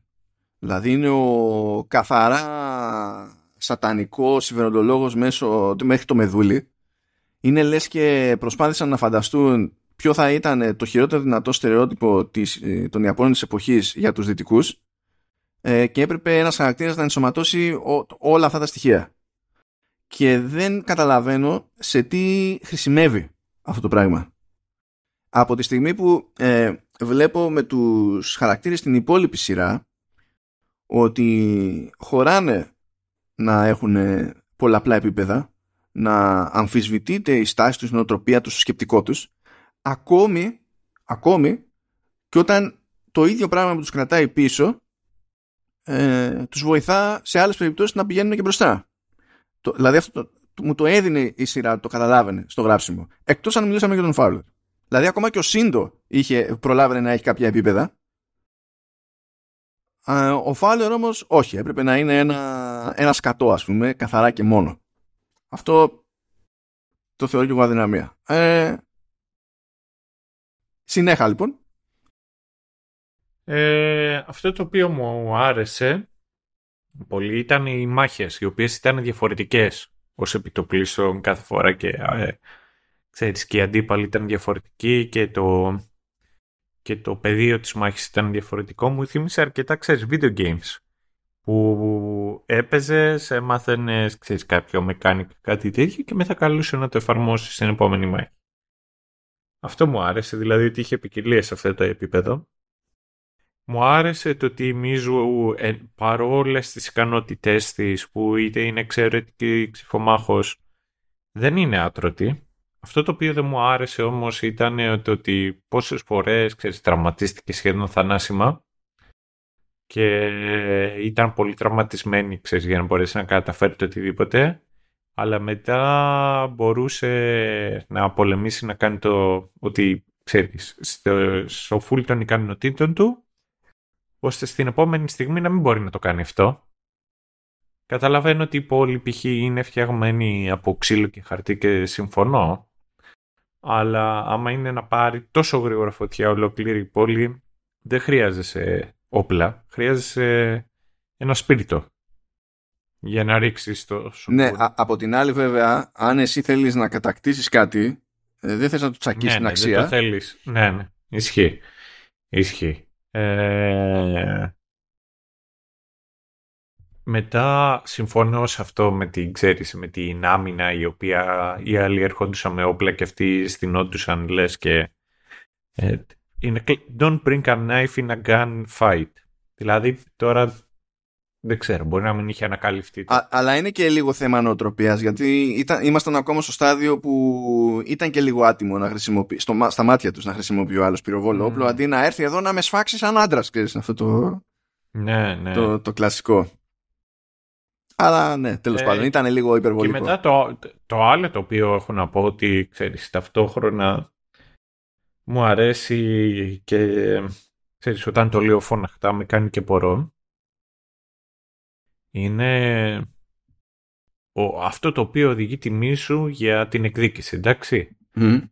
Θέλει να σκοτώσει τον πατέρα της γιατί την δημιούργησε γιατί την έκανε ένα έκτρωμα το οποίο ήταν επειδή σκότωσε τη μάνα της η οποία μετά την ευρήκε, η οποία τελικά ήταν ζωντανή όλο αυτό το διάστημα. Και τελικά δεν ήταν καν η μάνα της, αλλά άλλο αυτό τώρα, δεν είναι, δεν είναι σημαντικό ναι, για να το ναι, η οποία μετά την, ε, ξέρεις, μετά την, ε, πώς την λένε, την πρόδωσε ε, και την σκότωσε ο άντρας της, τον οποίο σκότωσε ή γιατί κανονική τη τιμάν την οποία ούτε ήξερε το τι γίνονταν. Δηλαδή θέλω να τους σκοτώσω γιατί, γιατί έτσι, γιατί πίθηκος. This is the end. Και προχωράμε. Α, θες να το σχολιάσει αυτό; Θα αλλάξει θέμα, τι παίζει; Ναι, ναι. Όχι, όχι. Ναι, ναι, ναι. Πες αυτό. Γιατί θέλω να πω ότι όσο απλοϊκό και να είναι, ταυτόχρονα μέσα και στην απλοϊκότητά του εγώ είμαι οκ. γιατί δεν μπαίνει ποτέ στη διαδικασία ξέρω να το πολύ εξηγήσει. Ε, αυτό ή το δέχεσαι έτσι όπως το mm. αντιλήφθηκες εσύ ή δείχνεις μια κατανόηση παραπάνω αν έχεις αρκετή τριβή με, τη, με τις νοοτροπίες. Ε, γιατί για μας είναι παράλογο αυτό που περιγράφεις. Ναι. Αλλά ε, πώς να σου πω για μας μπορεί να είναι διάφορα παράλογα. Για μας φαίνεται παράξενο και το ότι θεωρείται super cool να πηγαίνει άλλη και να μαυρίσει τα δόντια της. Έτσι, δηλαδή ξεκινάς από κάτι που δεν είναι τεχνικό ζήτημα τελείως και κάτι που άλλο που ορίζει ζωές. Βασικό πρόβλημα της Μίζου είναι ότι τραβάει ζόρι με το ότι είναι μηγάς. δεν το δέχεται η ίδια. Προσπαθεί να της το φέρει σιγά σιγά ο Age που μιλάει περί. Ε, που μιλάει για τέτοιο. Ε, έλα, σκάλωσα. Θυμάμαι το άλλο στα αγγλικά, δεν θυμάμαι το. Α, Ναι, για μιλάει για κράμα. κράματα. Μιλάει για κράματα. Ε, σου λέει ότι αν το πας και το κάνεις πολύ, α, πολύ καθαρό το, το μέταλλο θα το κοιτάς και θα πεθαίνει. Γιατί μέσα σε όλα υποτίθεται ότι εκείνη την περίοδο δεν είχαν πρόσβαση και στο καλύτερο δυνατό μέταλλο για τέτοιες δουλειές. Γι' αυτό κατέληξαν να ρεφάρουν με προσμίξεις, με διαφορετική τεχνική, ε, διπλώνοντας το, το ένα με τη μία ποιότητα μετάλλου μέσα στην άλλη κτλ. Και αυτό δεν το διαχειρίζεται ποτέ. Δηλαδή ε, ε, θεωρεί ότι πρέπει να τον φάει επειδή εκείνος είναι υπεύθυνος για όσα έχει τραβήξει σε αυτή την κοινωνία. Δεν της περνά καν από το μυαλό η ιδέα ότι ε, έχει ευθύνη και η κοινωνία. Δεν της περνάει καθόλου.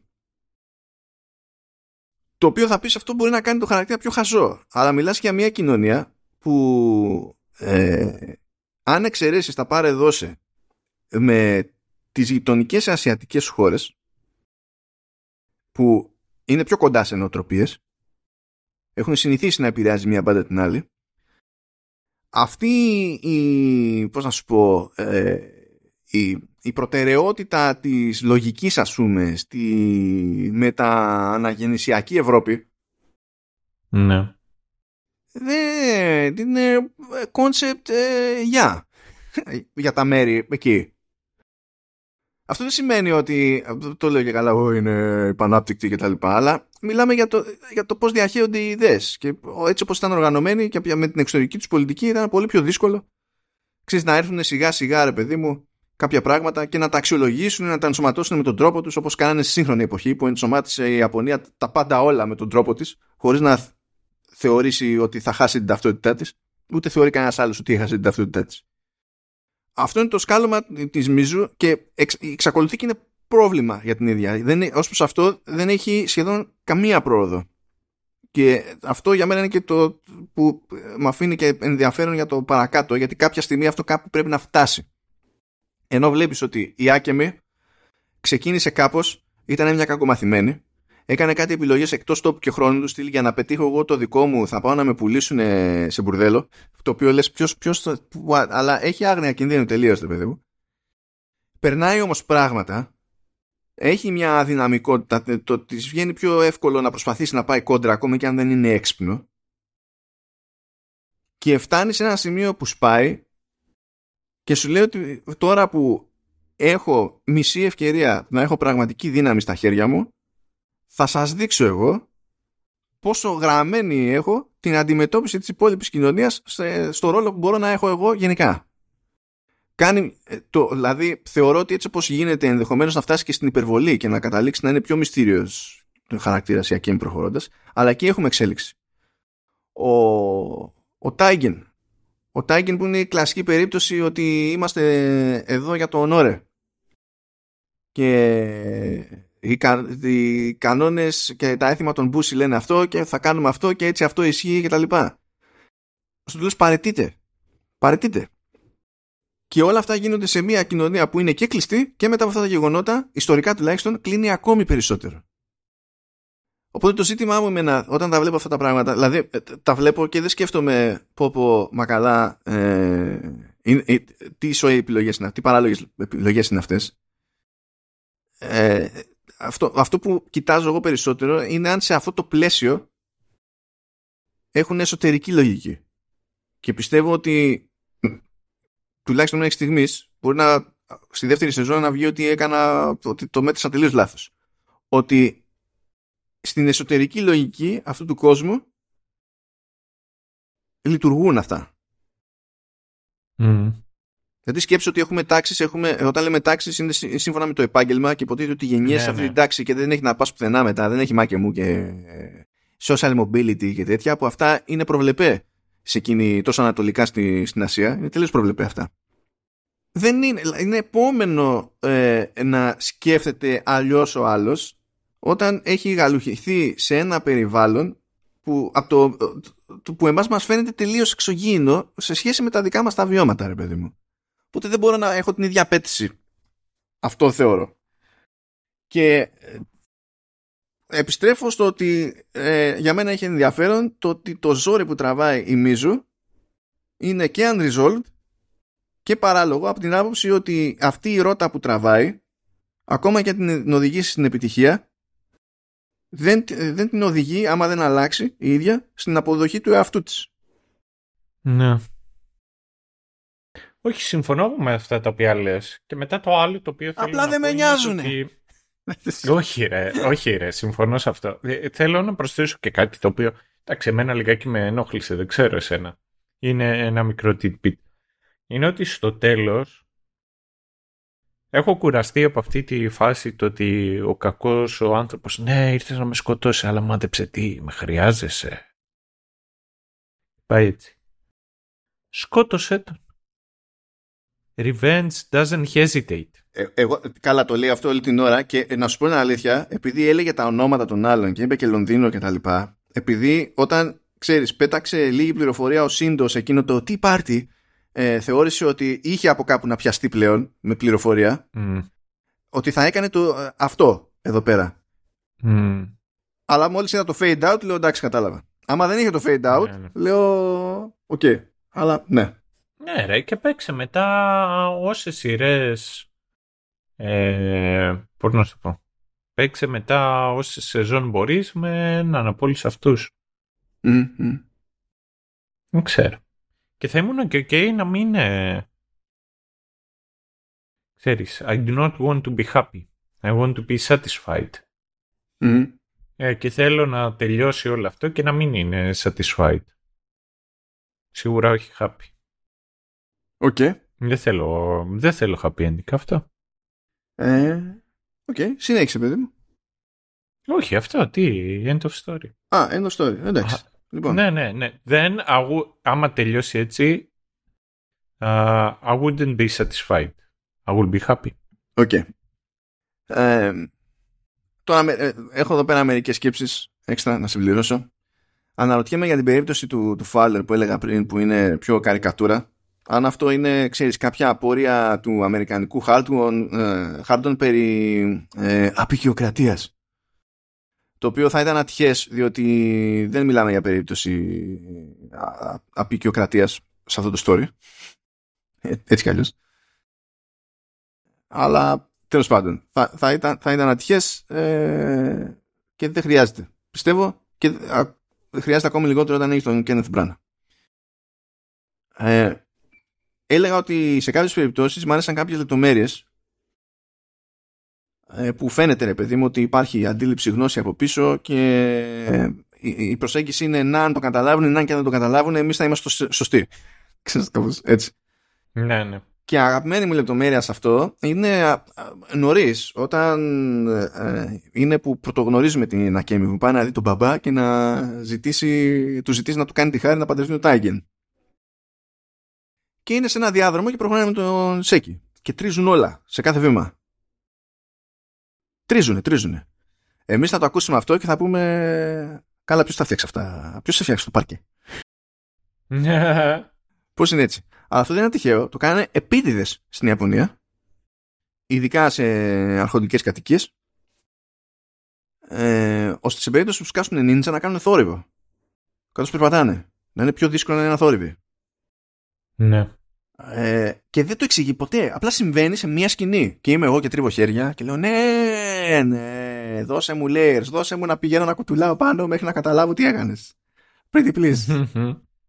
Ε, έκανα χάζι επίσης με το απόλυτο σοκ των Ιαπώνων στη σκέψη ότι εκεί στη Δύση ε, πι- πίνετε, πίνετε γάλα από αγελάδα. ναι, ναι, ναι. Ναι, ναι, ναι. Αυτό επίσης μ' άρεσε πά- πάρα πολύ σαν λεπτομέρεια. Μ' άρεσε ειδικά όταν φτάσαμε στο ε, σηκωτάκια με βελουτέα από σπέρμα αλόγου. Και λέω, παιδιά, δεν, χρει- δεν πρέπει να χρειάζεται να το εξηγήσουμε. Το πράγμα. δηλαδή, αν καταλαβαίνετε ότι μπορεί να γίνει σως το, το αλογίσιο το, το σπέρμα, μπορείτε να καταλάβετε ακόμη και το 17ο αιώνα ε, γιατί μπορούμε να φτύνουμε και γάλα που δεν είναι της μάνας μας. Κάπως, κάπως έτσι. Μ' αρέσανε πάρα πάρα πολύ τις λεπτομέρειες. Ναι, ναι, ε, εγώ γι' αυτό το λόγο το είπα και στην αρχή. Πραγματικά το πιστεύω ότι ήταν έργο αγάπης. Δηλαδή ότι το προσέξανε, το είδανε και το... Πώς να το πω, προσπαθήσαν όντως να το αναδείξουν. Δηλαδή δεν πιστεύω ότι δεν ήταν προσεκτικοί πάνω σε αυτό. Mm-hmm. Ε, δεν, είναι, δεν είναι ότι ακολουθούσαν ένα source material. Ε, εγώ έχω την εντύπωση ότι δεν, δεν, δεν τους ξέρω. Δεν ξέρω αν είναι καν η πρώτη τους δουλειά η οποία έχουν κάνει. Αλλά όντως βλέπω ότι ξέρεις, είναι ένα αποτέλεσμα από ανθρώπους οι οποίοι αγαπούσαν αυτό το οποίο θέλανε να κάνουν αυτό. Ε, κοίτα, ε, τώρα δεν βλέπω το λίμα για τη σύζυγο, αλλά για τον Μάικλ Γκριν ε, υπάρχει προηγούμενο. Ε, θα, θα κάνω ό,τι μπορώ, ό,τι μπορώ για να, για να σου το πω ήρεμα αυτό. Ε, όχι μόνος του, όχι μόνος του, αλλά έχει γράψει το Logan.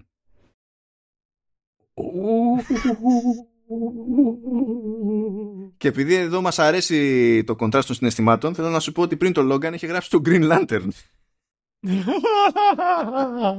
αλλά μετά το Logan, αλλά μετά το Logan ε, είχε, είχε βάλει χέρι και στο γράψιμο του Blade Runner 2049. Έχει, υπάρχουν παίζει προβλήμα. Επίσης γράφει, είναι στο pre-production αυτό, γράφει για το καινούριο Blade. Δεν ξέρω τι θα γίνει εκεί πέρα, μα το Θεό. Έχει ξαναδουλέψει με Kenneth Branagh ε, στα σύγχρονα, σύγχρονες παραγωγές με τον Πουαρό και στα τρία που έχει κάνει ο Μπράνα. Ναι. Και υποτίθεται ότι βάζει χέρι στο γράψιμο και για την κινηματογραφική μεταφορά του Bioshock. Αυτό επειδή είπες, ε, επειδή είπες ε, δεν ξέρω αν είναι και ε, μπορεί να είναι η πρώτη τους δουλειά.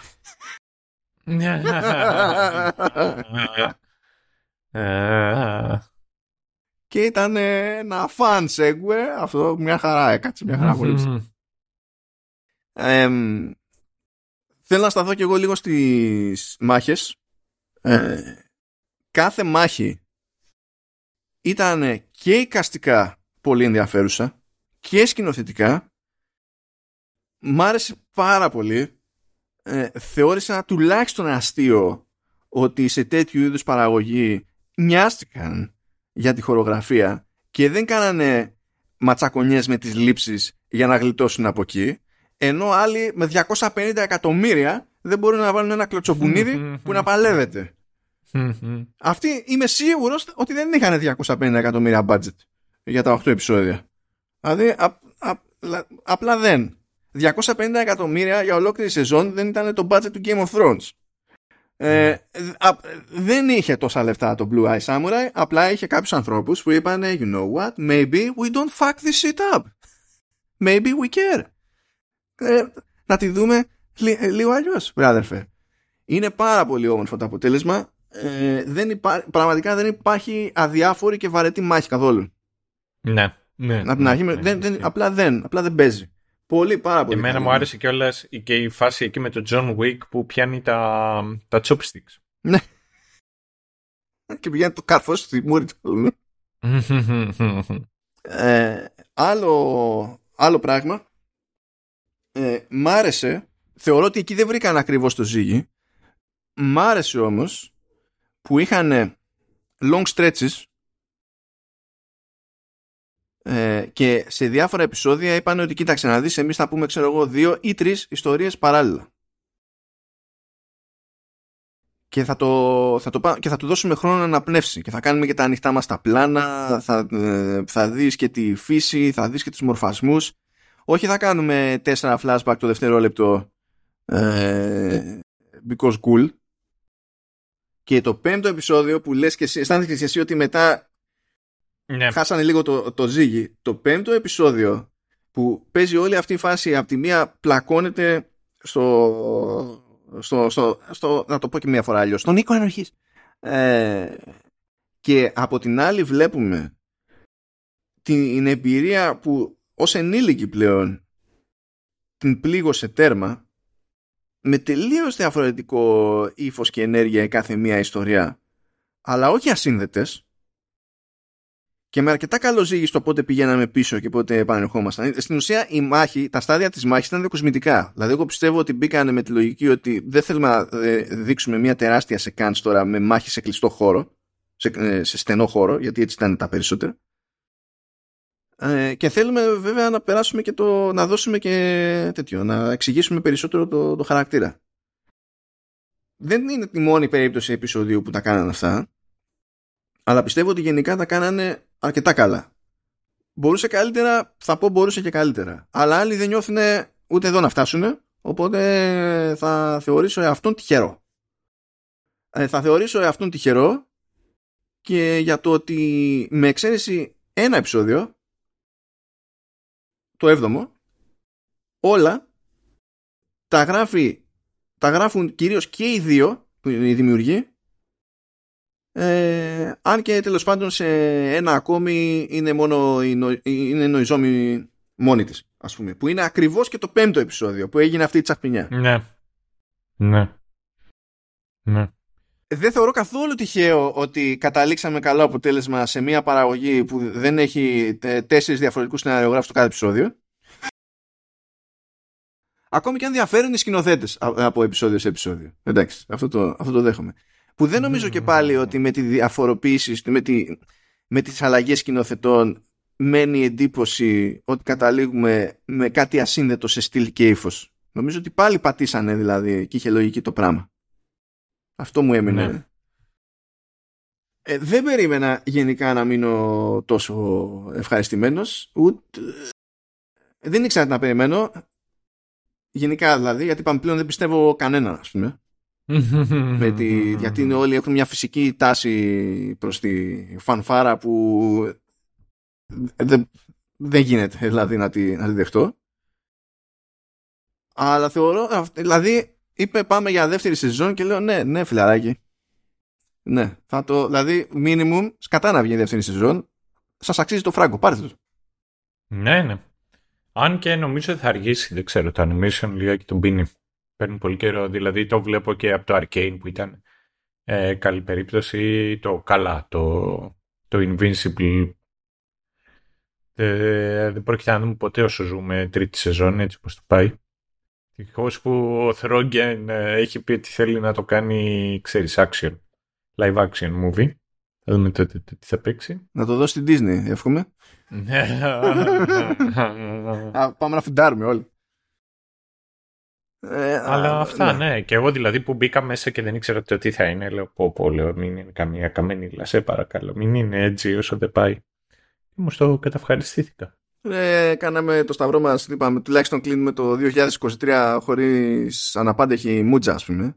Και η πλάκα είναι ότι ήταν και ένα ωραιότατο ζέσταμα, διότι περιμένουμε το, το Φεβρουάριο το Shogun του Disney Plus. Λοιπόν, το 2009 πάω το πρώτο ταξίδι ενήλικος στο εξωτερικό και φεύγω για Ολλανδία. Και θέλω, ρε, εσύ παιδί μου, τότε ίντερνετ εννοείται στο κινητό δεν είχες, πόσο μάλλον στο, ξέρεις, στο, στο κινητό σου σε εξωτερικό. Οπότε, όπως και τώρα, παίρνω τσιμπάω ένα βιβλίο. Πηγαίνω λοιπόν στο αεροδρόμιο εκεί και ψάχνω να βρω ποιο βιβλίο να πάρω και βλέπω το Shogun και λέω ξέρεις κάτι. I will buy this. Και θυμάμαι κατά τη διάρκεια της πτήσης στα πρώτα κεφάλαια I was hooked. Το έχω το βιβλίο, το κοιτάζω τώρα στη βιβλιοθήκη μου εδώ πέρα απέναντι και είχα μπει και στη διαδικασία να βρω και να δω και την προηγούμενη προσπάθεια σε, σε τι ήταν σε mini series. Και... Που είναι από τη δεκαετία του 70 τώρα αυτό, εντάξει. Ναι, ναι, ναι. Έχει πολύ ψωμί εκεί πέρα και. Όχι, ψέματα 1980, έπεσα στο όριο, συγγνώμη. Ναι, ναι, ναι, ναι. Και πραγματικά περιμένω πώς και πώς να δω το τι θα κάνουν. Μιλάμε τώρα και το 80 που κάνανε το κονέ. Οι τύποι είχαν και καστάρα. Πρώτα απ' όλα είχαν το σύρο μυφούνε. Γελάμε από αυτό κατευθείαν. Ναι, ναι, ναι. δηλαδή, πού πας; Ξεκινάμε, ξεκινάμε αυτό. Ε, περιμένω και εγώ τώρα ε, το συγκεκριμένο το, το Shogun διότι ναι μεν Disney Plus αλλά είναι FX. Ναι. Από FX. Έχουμε περάσει σχετικά καλά εμείς οι δυο ειδικά τα τελευταία Ναι, χρόνια. ναι, ναι. Ναι, ισχύει. Γιατί σε αυτό χρωστάμε το Bear. Ναι. Legion. Το Legion και αν το χρωστάμε. Δηλαδή, έχουμε κάτι τέτοια που όταν πετυχαίνει μόντα το FX, ε, είμαστε τουλάχιστον ευγνώμονες. Μμ. Και το ε, συγκεκριμένο που πάει τώρα για, ε, για το- νομίζω είναι να σκάσει δεν, νομίζω δεν θα, θα έρθει όλο ο, δεν νο- νομίζω ότι θα έρθει όλο μαζί θα βγουν όλα τα επεισόδια. Θα δούμε τέλος πάντων. Αλλά είδα ότι και η ημερομηνία για το, για το ελληνικό Disney Plus είναι, είναι Φεβρουάριος. Ε, αλλά θέλω να κάνουμε λίγο χάζι εκεί πέρα με με, με καστάκι. Έτσι για, τη, για την ιστορία. Διότι έχουμε εκεί πέρα την Νάνα Σαφάη που σπρώχνεται ως ε, το πιο αναγνωρίσιμο νεανικό όρμα στην όλη ιστορία. Ε, έχουμε και δυτικούς γιατί υποτίθεται ότι μπλέκει το story με αυτή τη φάση. Είναι δηλαδή από το βιβλίο δηλαδή έτσι πηγαίνει εντάξει. Αλλά οι τύποι έχουν κάνει ένα one two punch που εμένα με βαράει κατευθείαν. Δηλαδή έχουν και Χιρογιούκι Σανάντα ε, δηλαδή αυτό, αυτό, ο τύπος είναι αυτονόητος και αναπόφευκτος. Οκ. αλλά έχουν και Ταντανόμπου Ασάνο Ναι, όποιος ισχύει. όταν, όταν γουστάρει είναι, είναι πολύ καλός.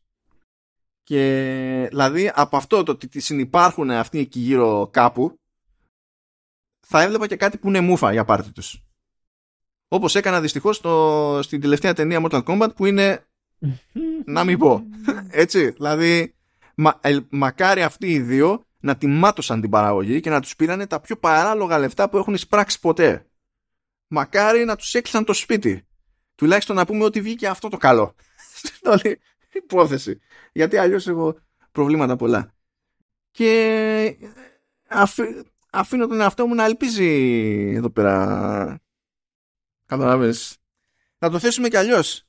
Κάτι άλλο που το έχουμε πάθει ε, μέσω, μέσω Fox.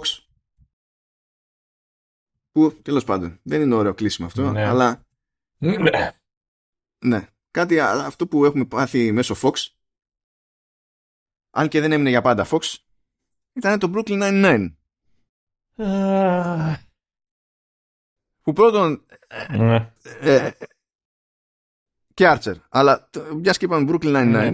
δηλαδή ό- όχι απλά λέμε ευχαριστώ λέμε ευχαριστώ έτσι κι αλλιώς. Δηλαδή να, να ήταν αλλιώς η φάση να το ξαναβλέπαμε για πρώτη φορά να το ζήσουμε όπως πρέπει και το ίδιο και το Archer αλλά μας έκατσε αυτή την εβδομάδα που γράφουμε ημέρα 15 Δεκεμβρίου τώρα που τα λέμε αυτά να έχει να είναι φρέσκια και η είδηση ότι μας άφησε ο Captain Holt. Εγώ θα τον λέω για πάντα Captain Holt. Έχω, δηλαδή εντάξει. Ε, φαντάζομαι ότι λέγεται Αντρέ Μπρόγκερ φαντάζομαι το διαβάζουν οι Αμερικανοί αυτό. Δεν τον έχω ακούσει τον άνθρωπο να λέει το όνομά του. Ε, και είχε τέτοιο είχε καρκίνο του πνεύμονα λέει και δεν το δεν ήταν γνωστό δηλαδή μετά το θάνατο του ήταν που διευκρινίστηκε αυτό και ο τύπος ακόμα δούλευε Ναι, γιατί όπου- τον είδα και σε πιο πρόσφατα πράγματα εγώ τον πέτυχα δηλαδή Ναι, όπως ε, ο, σαν το Μπόσμαν, του, το Chadwick Boseman και εκείνος που το κράτησε έτσι. Ε, ναι, εντάξει. Ο, ή- είναι φατσάρα ο τύπος.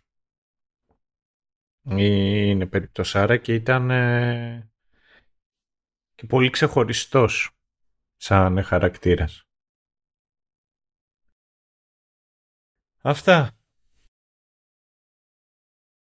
ναι, ναι, κλείσαμε λίγο στραβά αλλά Ναι. Αλλά τι να κάνουμε. Αυτά ε, είναι το τελευταίο για το Δεκέμβρη, για το 23.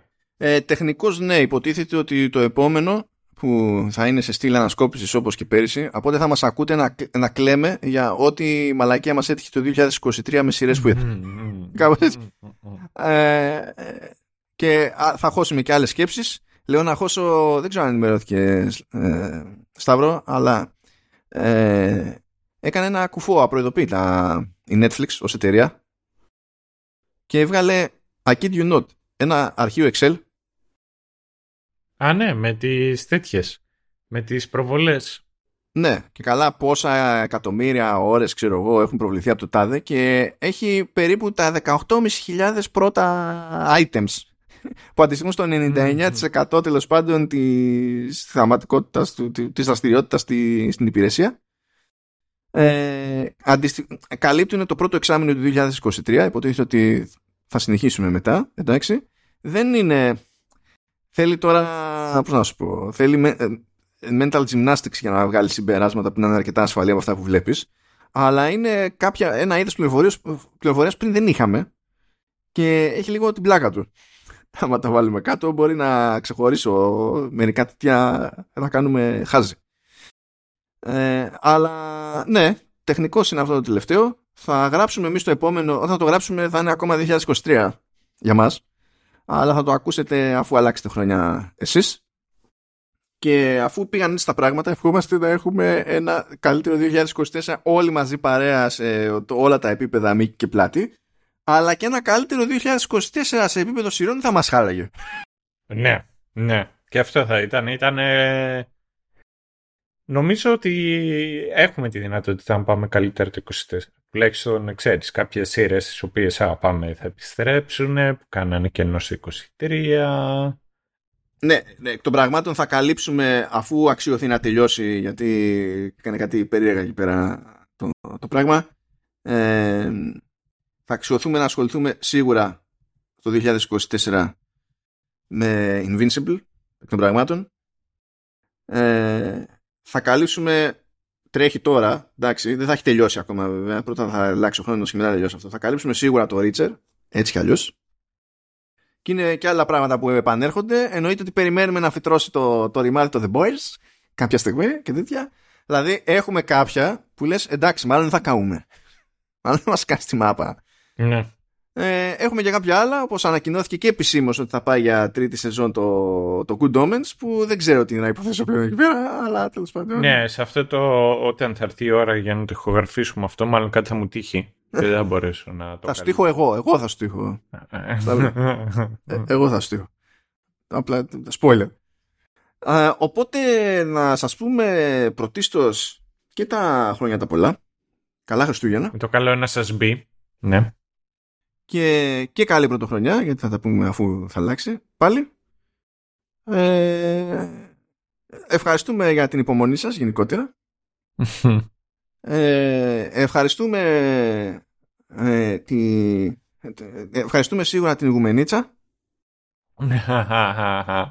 ε, το, το Κιλκίς το Κιλκίς ναι we always mean well. Απλά θέλουμε ταυτόχρονα να, να, να, περνάμε και ωραία με ποικίλο τρόπο. Είναι κάπως έτσι. Είσαι OK okay, Ηγουμενίτσα, είσαι OK okay, Κιλκίς, είσαι OK okay, ε, Κατερίνη. Μόνο, μόνο, από, μόνο από Στρέκ δεν θα, δεν ναι, θα ναι, αλλάξουμε. Ναι, μόνο εκεί, εκεί δεν, θα, δεν θα αλλάξουμε στάση, δεν θα μείνουμε Εσύ στάση. Θήβα και Δράμα δεν είσαι OK. Okay. Όχι, δεν είσαι. Όχι, μην το χαλάς τώρα. Πάνω σε ευχές είμαστε. Α, εντάξει, είσαστε OK. Okay. Ναι, σας εύχομαι ό,τι το καλύτερο. Μακάρι από τη νέα χρονιά να σας βρει σε μια καλύτερη πόλη. Ω Christ. Αυτά, τα σέβη μας και τα ξαναλέμε χωρίς συγκεκριμένη σειρά και με ακόμη πιο γελοίο κλίμα και ε, ελεύθερη δομή επεισοδίου στο αμέσως επόμενο επεισόδιο σε περίπου δύο εβδομάδουλες. Τσάω σας. Ναι, γεια χαρά.